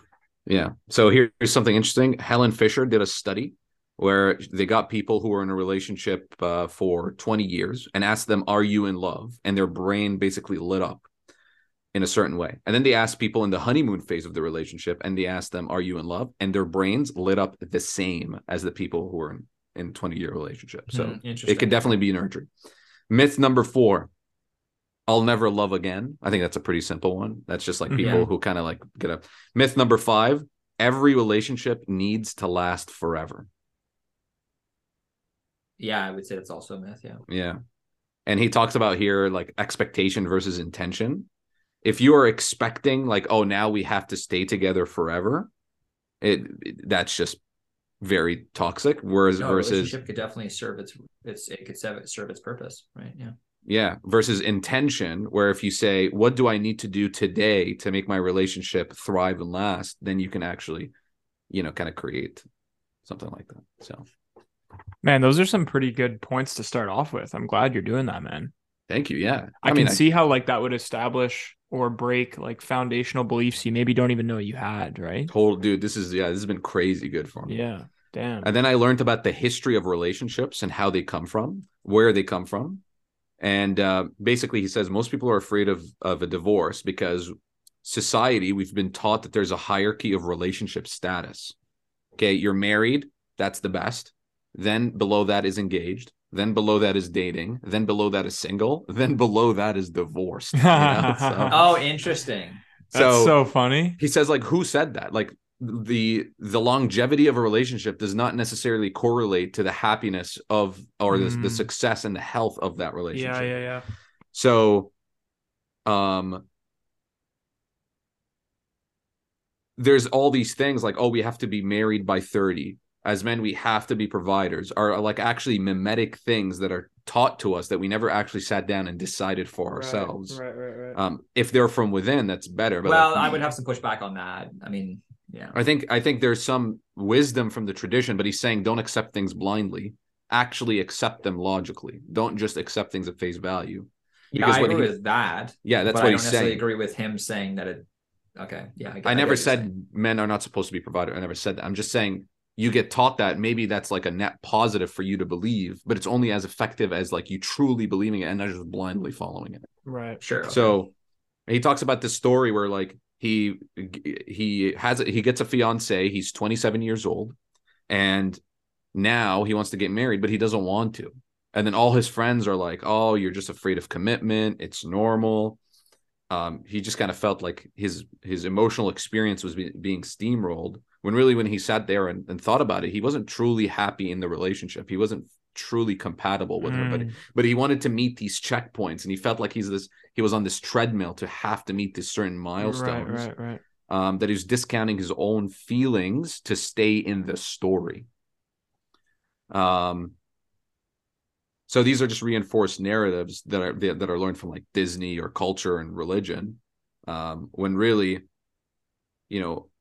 ultimately yeah yeah so it's crazy. um, Disney has a fucking impact. so he went. I want. So this is the best part I wanted to share to you guys, which is during this time he went on like Google and stuff, and this was back in the day, and he found this forum that doesn't exist anymore, and it's called the Runaway Bride, which is a forum for people who are scared of uh, wanting to leave a marriage, or they want to stop an engagement. And in it, one of the most popular posts is this guy asks the reader to ask themselves these questions. And these were the questions. The first one is if she left you tomorrow, would you be okay? And the context for that, it's not like, you know, I'm not talking about like, would you be devastated, but like ultimately be okay because you have independence.